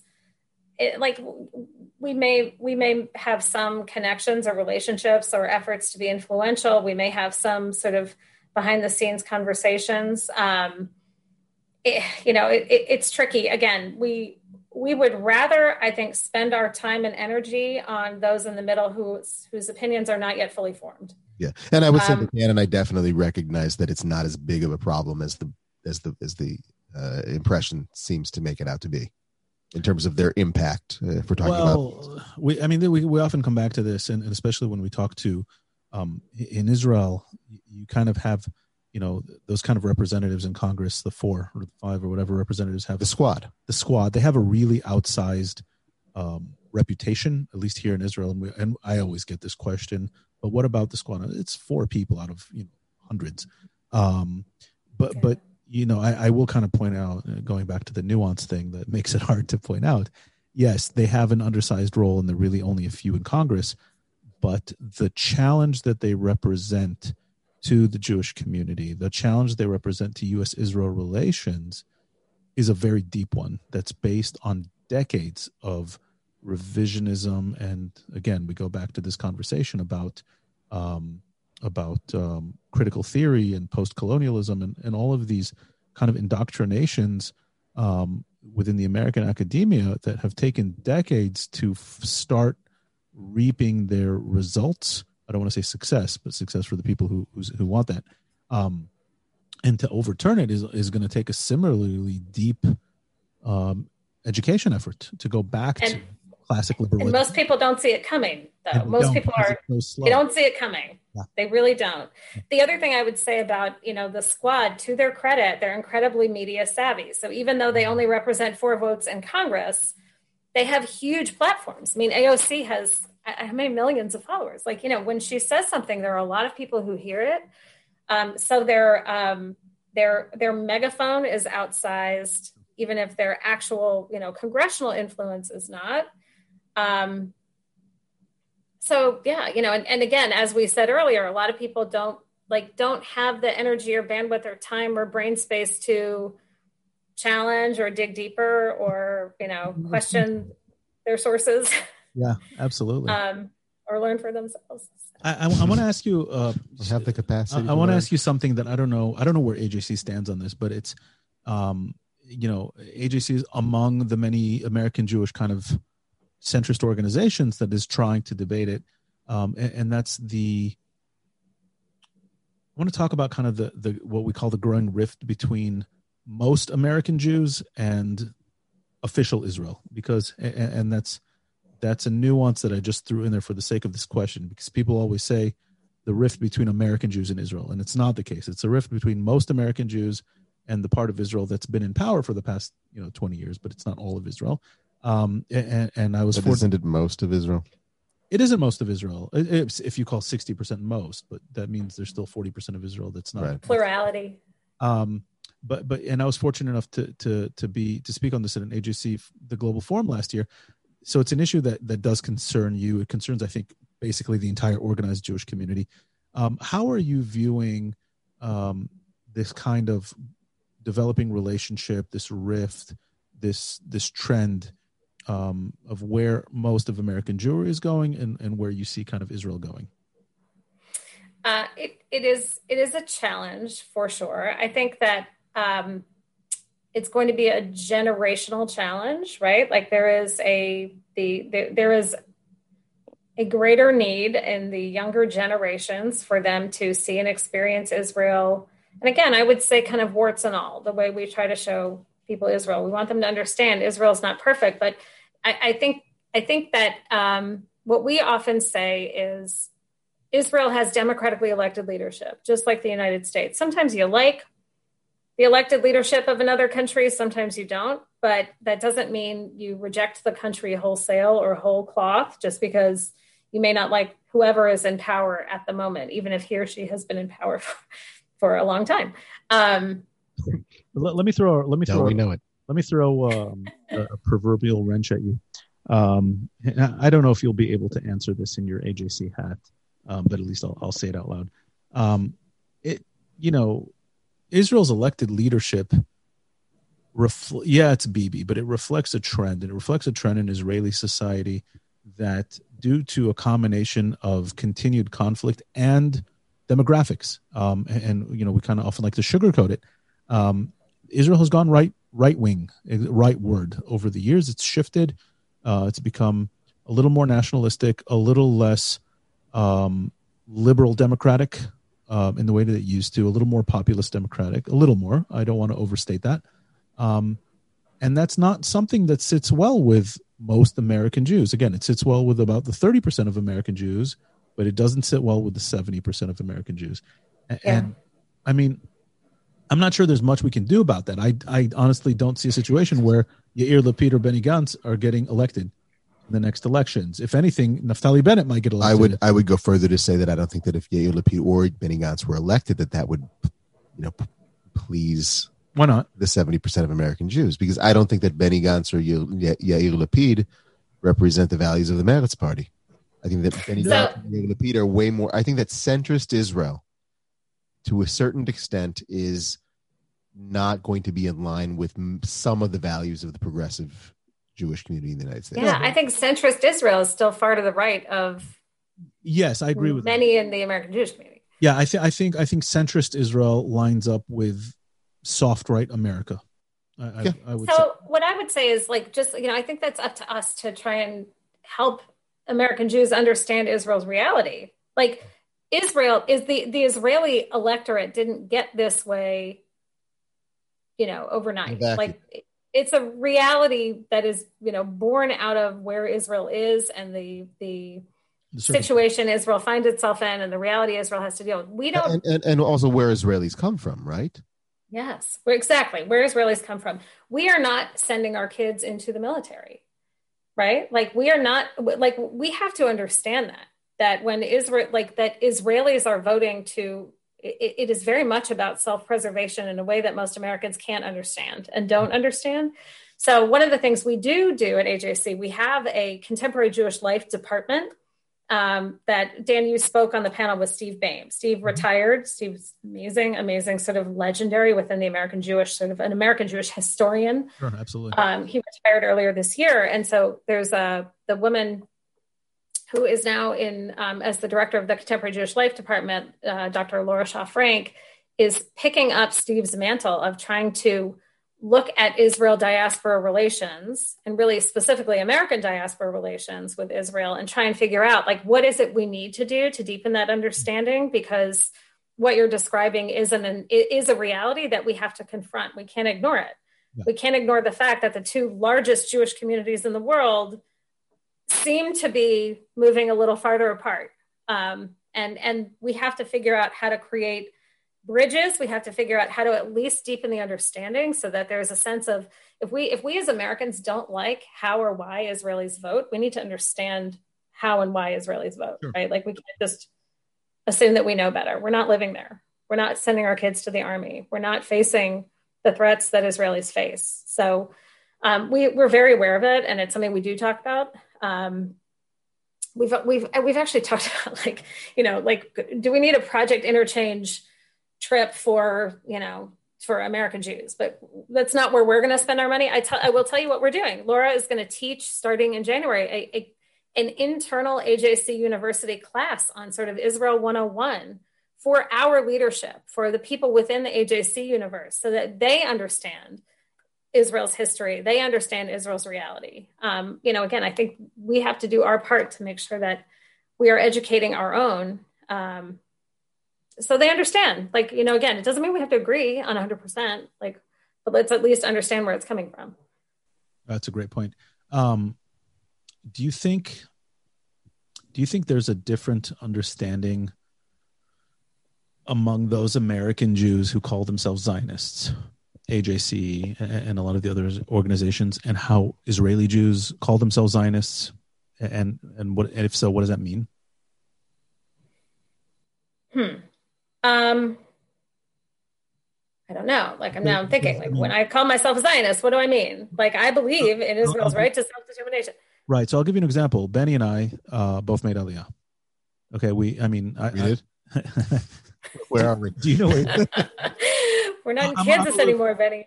No, I'm a little. Di- we watched Wizard of Oz this weekend. Sorry. I'm a little of a different story because I grew up in a in a house with an Israeli mother and a father who had who had made Aliyah, but I grew up mostly in the states. But but you made Aliyah, um, you know, and and I chose to come back to Israel as an adult. Um, and, and most American Jews um, don't make Aliyah. Uh, most American Jews who call themselves Zionists don't make Aliyah. So what yeah. does it mean? What does it mean for an American Jew to to say they're a Zionist? And why doesn't that translate? A lot of Israelis ask this question: If you're a Zionist, why aren't you here? You know, aren't you here? You know what? Yeah. How, do, how do you have that kind of split, that kind of dichotomy of those calling themselves Zionists who who say, "Yes, I absolutely support Israel. I'm a Zionist. I love Israel, but I'm going to stay here." Like, how does that work? Dennis. I think there's symbiosis, right? Like, I think it is symbiotic because the Israel needs the diaspora, and the diaspora needs Israel. You know, I feel like we as a Jewish people need the state of Israel. We need to support it. We need to do what we can to make sure it is thriving. Uh, but Israel without a diaspora would be much more vulnerable in different ways. So I think there's a real symbiosis there. I think, you know, I, what I what I don't think we can afford to do is have a huge swath of the diaspora being, you know, apathetic about Israel or disengaged on Israel or unaware of Israel. You know, I, I, I grew up in a very reform home, not a not a particularly religious home. You know, we we were part of a reform congregation. I had a bat mitzvah. You know, we did Shabbat some Fridays. You know, it was sort of like we were we were sort of typical American reform. But I also grew up in this very deeply um, committed Jewish, you know, to the Jewish people, to this notion of our Judaism, to this is our heritage, and with that came a you know sort of ingrained Zionism that I, I mean I I learned from my grandmother. I, you know, like it was just sort of part of my upbringing was to understand that Israel mattered and Israel was important, and that as Jews, like Israel was part of who we were. We did a family trip to Israel when I was I don't know 16 with our synagogue, like so many American Jews do, and it was totally transformative for me. You know, really powerful. So, you know, I I, I think I think we need both. I think we need Israel and I think we need a strong, committed diaspora. When the diaspora becomes apathetic or, um, you know, stops caring, then I think that question really starts to matter even more. Um, but I think if you have a diaspora and you have people who are engaged and sort of fighting for Israel and trying to represent Israel and Israel's interests and trying to help people understand Israel um, around the world, then it's good for Israel. I'm going to ask you another simple question in a second, but but before I do, we have a few we have a few people watching the the live stream, and if they do want to uh, throw on a question on the chat function on the YouTube, they're welcome to do that. Um, so so please uh, feel free. uh, we'll try to get to that. But so you know, do you see a difference? You you talked about you know when you grew up um, that that kind of being pro Israel and, and, that sense of Jewish peoplehood. Um, that was ingrained in how how you grew up. And something that i found that is less and less um, that is less and less common among millennials and younger uh, american jews today even the ones that do very much embrace their jewish identities is less of a connection to um, to israel or at least more of an openness to to very much criticize israel um, to question its importance. Uh, I mean, maybe that's because they They were born and grew up in a time when Israel has always been strong militarily compared to its threats. They don't remember the Holocaust. They don't remember 48. They don't remember 67. Um, they might not be completely Jewishly literate as to, to history and etc. Um, how do you find? I'll, I'll, ask this in two ways. Um, give us your take, kind of, on the generational shifts happening in the American Jewish community, um, you know, versus millennials and younger, and then Gen X and older, because I think that's where we're starting to really see the split. Um, both from your personal perspective, you travel around to a lot of Jewish communities, you engage with a lot of Jews, you're on campuses, etc and also kind of from the AJC's perspective, if, you if you will. Yeah. So I think you I think you just described it. You know, I think that there is um, the generation that has grown up knowing only an Israel that is an Israel that is perceived as powerful, that is economically thriving, um, you know, that is putting so much innovation into the world. Like what you know there is this sort of like like do they really need us? They're so like they're they're doing just fine. Um and i think again i think that's why we have to be very intentional about creating a sense of connection and connectivity. I think we as jewish parents have to you know it's got to start in our homes. We have to start ourselves from an organizational perspective, again, we have a whole young leadership department that does everything from our campus work, Access, which is our young leadership program, sort of post college, mm-hmm. under 40. 40 is such an arbitrary number to mm-hmm. decide that people are like younger, but whatever. Um, you know, we're going with it. And then the LIFT program, which I said, which is our high school program. Um, you know, we're, we're trying to we're we're trying to do two things with these. First, we're trying to instill and deepen the sense of Jewish identity among um, young people who who are you know who are future leaders. We you know again we're sort of a grass tops organization even within our own ranks. We're looking at like how do we get the like the rising stars within the jewish community yeah. to really connect to israel? So we want that first and foremost. Do, do you we find- also want people to stay engaged with ajc by the way like throughout their their lives. Yeah. Like we you know we need it too internally. It's not just it's not just for israel but like we have to make sure we have that. Development work do, do you find but but how do you find the let's call it the approach to jewish identity among younger jews? Again let's i don't want to say 40 and 40 let's say 40ish and younger versus the jewish identities of jews 40ish and older which is more or less millennials versus yeah. Gen- you see a difference in how they approach jewish identity and therefore how they approach israel I think there is a generation now that is on college campuses now that are that are confronting some of this the real BDS, like the really sort of overwhelming shock that they face when they get to campus and see how bad the anti-Israel sort of sentiment can be, not always, but can be.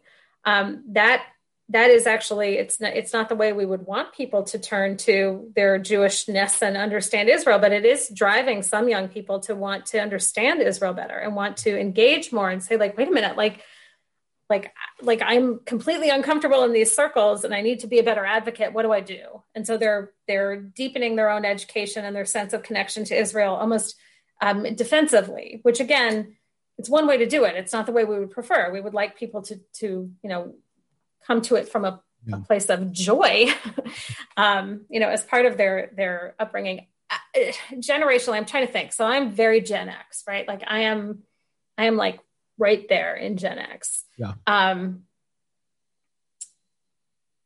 I don't know. I mean, I remember on my college campus having there would be like random anti-Israel protests, but they were small and they were sort of over there and no one really you know it wasn't a big deal. It wasn't an overwhelming sentiment. And i think you know what we see now is that there is sort of the like checklist of uh, yeah. we went no but th- but that's like the joke right? Like jet like the boomers were on one side like very very very passionate about the 60s and and, and you know.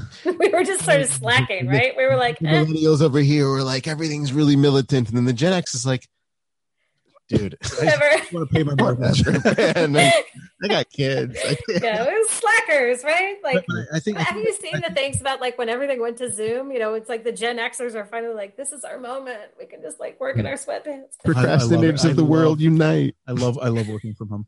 Um, I wish I could do more. No, my question. come full circle. We're wearing pants. We are wearing. we're wearing. We're fully clothed. Uh, no, I actually had to go to my office today. That's why. Um, No, my question is broader though. Forget forget the anti-Israel movement for a second. Let let's assume that that's not an issue here at play. Do, do you are you finding? I don't know. Maybe you're not seeing this, but are you are you finding that younger uh, adult younger adult Jews engage with their Jewish identity and with the role Israel plays in their life different than slightly older uh, Americans? Yes, yes. I mean, yes. And the, I'll, I'll tell you how else we see this we see this through some of our leadership, some of our lay leaders who say, like, I can't get my kids who are, you know, 28, 29, like, they want nothing to do with any of the Jewish organizations that I'm part of, not just because, like, they don't want to do the same thing as their parents, but because they, I can't get them to be interested. I can't get, you know, people who are deeply committed to AJC and to the issues we work on, including Israel. You know, we hear that, that they struggle with getting their kids, their own kids, to connect. Um, again, I think like I think the farther away, I think you said it, Dan, the farther away that these generations get from crisis, um, trauma, the less they they see that, like the less they they understand that or have lived through that or have seen, like uh, it, it it becomes abstract. It becomes an abstraction, and there is a big world with all kinds of terrible things happening and all kinds of causes to get behind and very you know sort of righteous things to do. Like there are a lot of very righteous noble causes that people can get involved with and put their money and resources and time behind. And israel seems to be doing just fine you know? Like i do think there's an issue yeah. there. I think i think aloud um and maybe either i'm crazy or I'm, I'm just a few years ahead of this but is it really so bad? I mean can we can we as, as committed jews as the ones who care about israel and their jewish identities can we get to that point in our identities now where we say you know what? Israel's doing fine. Most of the jews in the world are really doing fine. We can militarily handle really any of the threats that are coming at us. We can financially handle any of the threats that are coming at us. In most of the most most most of the countries where jews live today we, we live pretty securely um, and, and, the ones where Jews are not secure, the rest of the Jews in the world can help them. Um, you know, can make, uh, you know, we have 2,000 years of, of trauma baked into our DNA, but maybe these like younger Jews that I'm looking at are kind of like, you know what, we're past it. We're, we're not there. We're, we're not the traumatized Jew. We're this kind of new Jew. And, and, and I, I, God forbid, I don't want any, any more traumas to befall the Jewish people so that we have more traumatized Jews. And, and maybe the price to pay for that is that yes, we're going to lose Jews to assimilation because of it, because it's safe to, you know, engage well, I, with the world in a different way. I would I would say if I'm answering the question, I I would say not only am I okay with that, I think that that's the type of thing that reflects more of the reality of today than than some of you know some other narratives might want it to to be. What do you mean? what I mean by that is simply okay. If I take my work for example, you know when i'm when i'm commissioned or something like that to write a program or that that shows israel to a group of of jews from the united states you know maybe it's a development group that's coming from a jewish federation. Maybe it's you know a donor group or a chairman's mission or something like this. Um, the narrative that maybe is trying to be and i don't want to be delicate when i answer this of course but like sometimes the narrative that wants to be given is that israel needs your yeah. you, you know you, needs your support. Um, and then people come here and they say well i don't understand. You're trying to show me the startup nation. I saw tel aviv with massive skyscrapers and you know maseratis and bentleys in the street. Like why am i giving you guys money?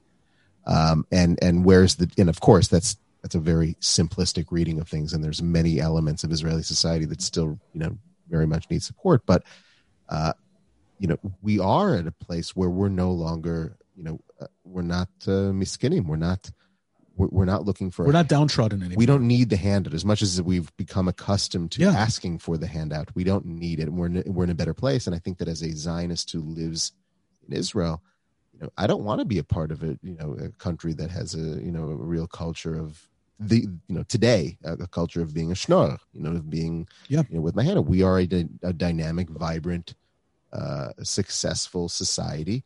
Sure we have places where we need to improve but I think that for us, the embodiment of the of, of the Zionist ideal at this point is like no we have succeeded as a Zionist. That, that's model. what I'm saying. Uh, Have we and, gotten to and, that and, and, Yeah. and we can invert that and say it's now our role to come in. We see that there's Jewish communities abroad that are that are in need of help. It's our role to give back I think so. and and, and show the model of, of and, and, you know I, I don't want the outcome of this thought to be okay you know what american jews and american jewish philanthropy you can stop engaging in israel thank you you know i i, I don't mean that to be because i But think maybe it's just changing the narrative about Mm. what philan- like like the philanthropy doesn't have to be you know it, it is not it is no longer you know collecting pennies to give to the Zionist project or you know or I mean look it's lovely to plant the trees you know like my I have an aunt who has planted probably half a forest like every event in our lives I get a tree it's beautiful um but- but, like- groups of people that come here and they want to see their trees.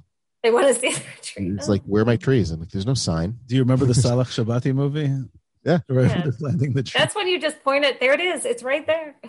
Um, I think you know, I, like I, I, I think things are going to potentially. We're seeing this sort of rapid escalation of normalization through the Abraham Accords, which is exciting So- and good. And again, back to like there are people who are unwilling to praise anything this administration has touched because they don't like this administration. But I think we must acknowledge the role of the Trump administration in what is a, a extraordinarily monumental shift for Absolutely. Israel. I mean, And- and I'm- Israel too. I would even go further to say that that's going to be an, uh, uh, something that AJC and other organizations have to and, and will, and I'm excited that they will get in and show to American Jews who otherwise might be um, hesitant to get on board and try to support the Abraham Accords because of its connection to the Trump administration.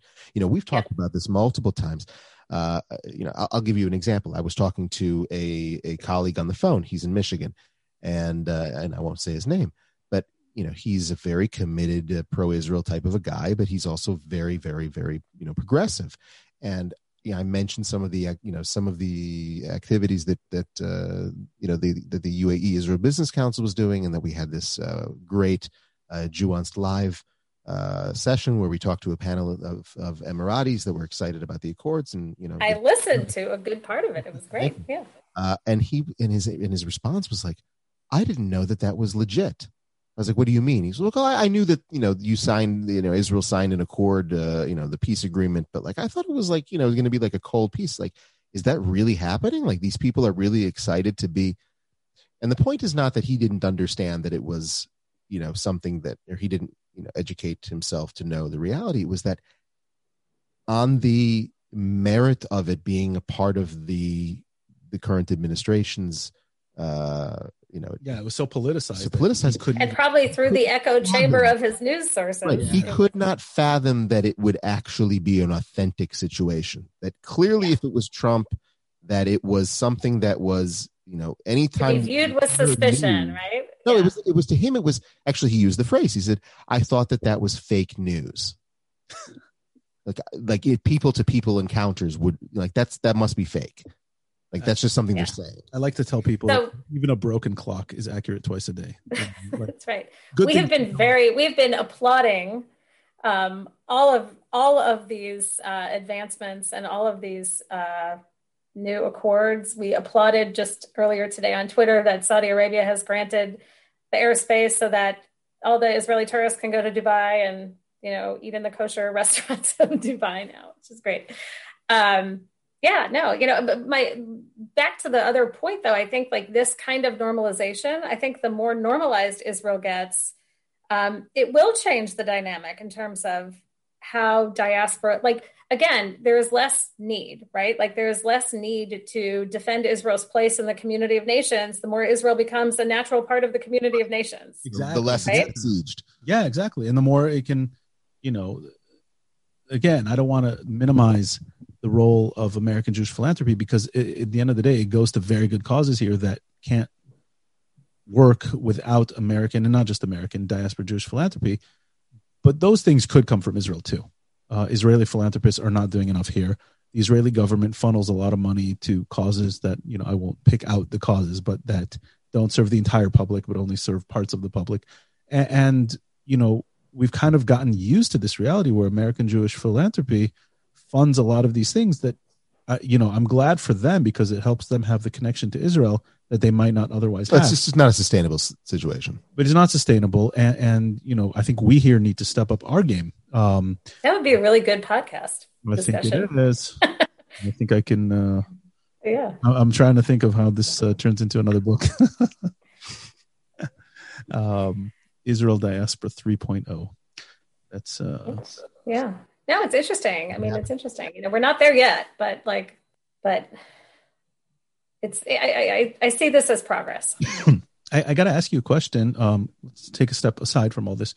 Um, so, how what is it like? You know, I spent a little bit of time in the organized Jewish world. I'm kind of on the sidelines of it now because I'm in a think tank that's involved in the organized Jewish world. I go to conferences here and there.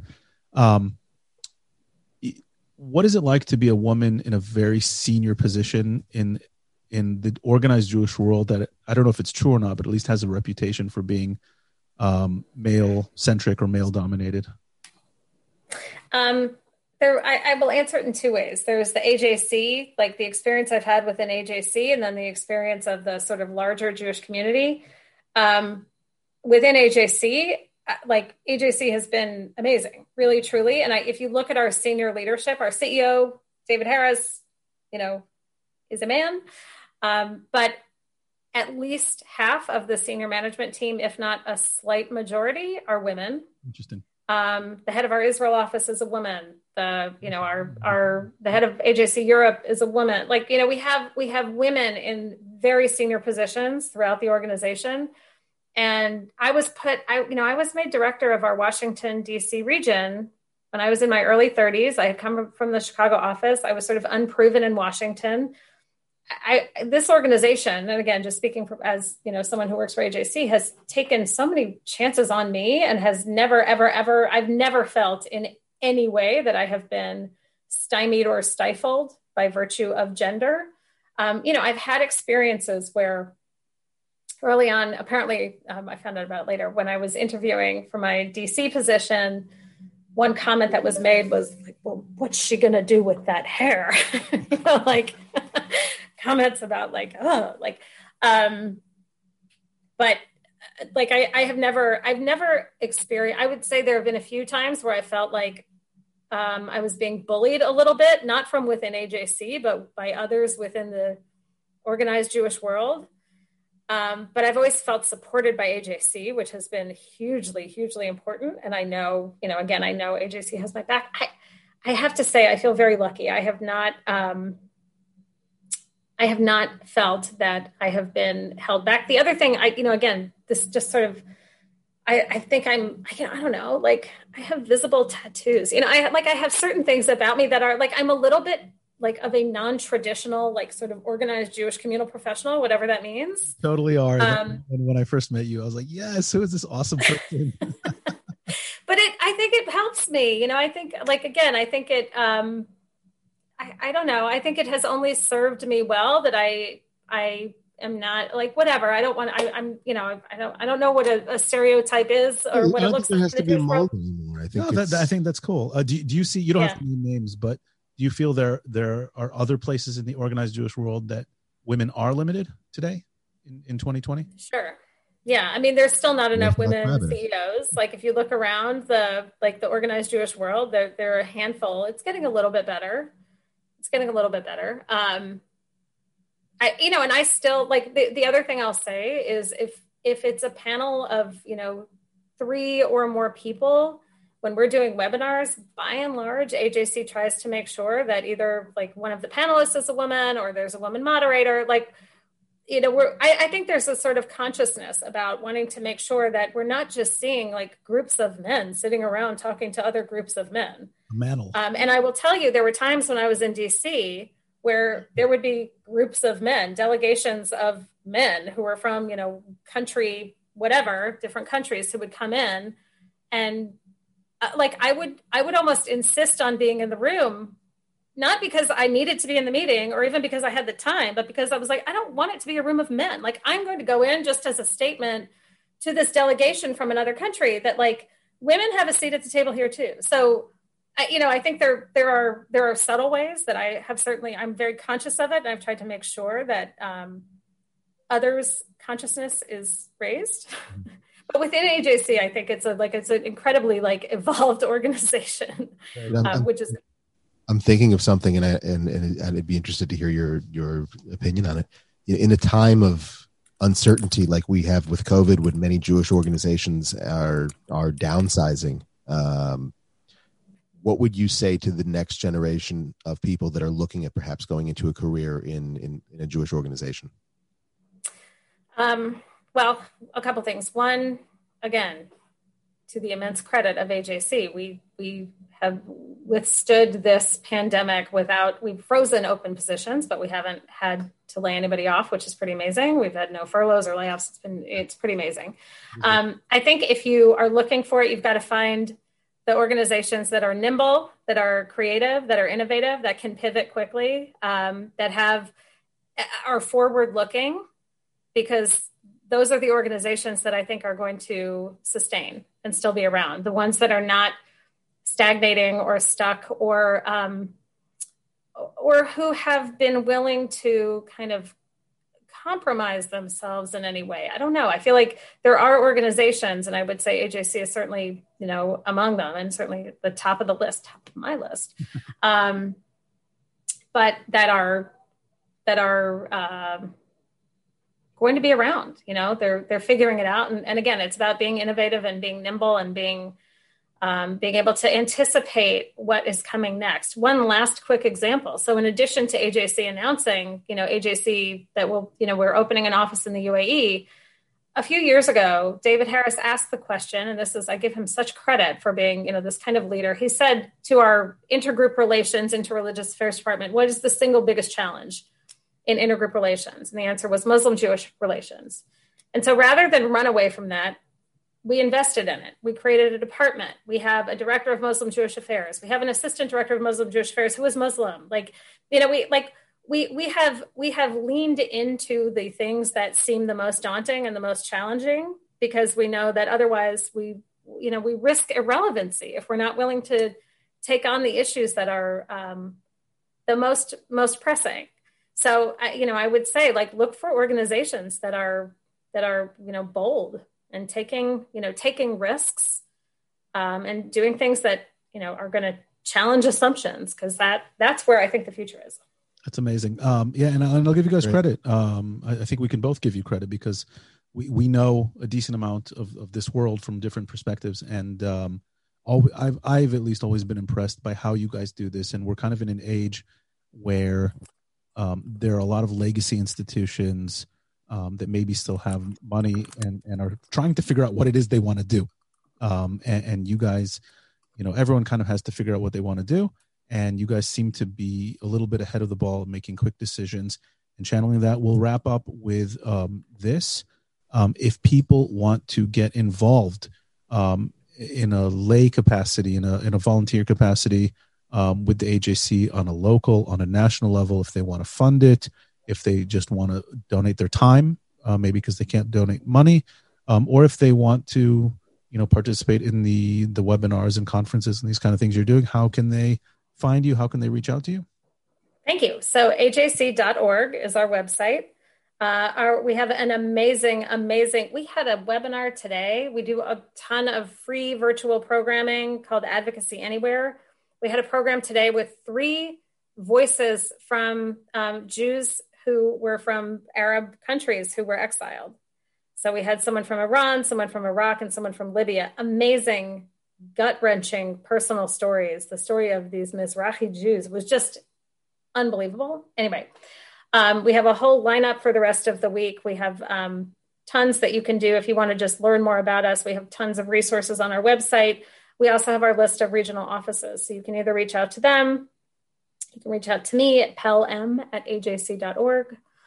Um, but we, we, you know, are always looking for support. We're looking for engagement. We're looking for people to come on this journey with us. Awesome. So Melanie Maron Pell, we thank you very, very much for joining us today. And we're so glad we got thank to have you, you on the show. Thank you. It was great. And uh and yeah, take take care of yourself and um yeah, we hope to see you back uh, in Israel sooner rather than later. I think. I think hopefully by uh, by the middle of next year. And we wish you Fingers crossed. we wish you and the AJC a lot of luck in uh, the very important um, missions that you've taken upon yourself for the Jewish people and for Israel and for America. Really, um, I say that in a very sincere way. So uh, thank you very much. Thank you. Good luck in all you're doing. Great. All right. Thanks, guys. Take, take care.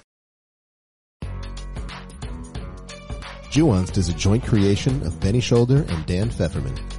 Make sure to subscribe on whatever platform you get your podcasts. For more information and show notes about this and previous episodes, visit us at jewanced.com and feel free to hit us with your comments and suggestions. Thank you for tuning in and we'll see you back for the next episode of Jewanced.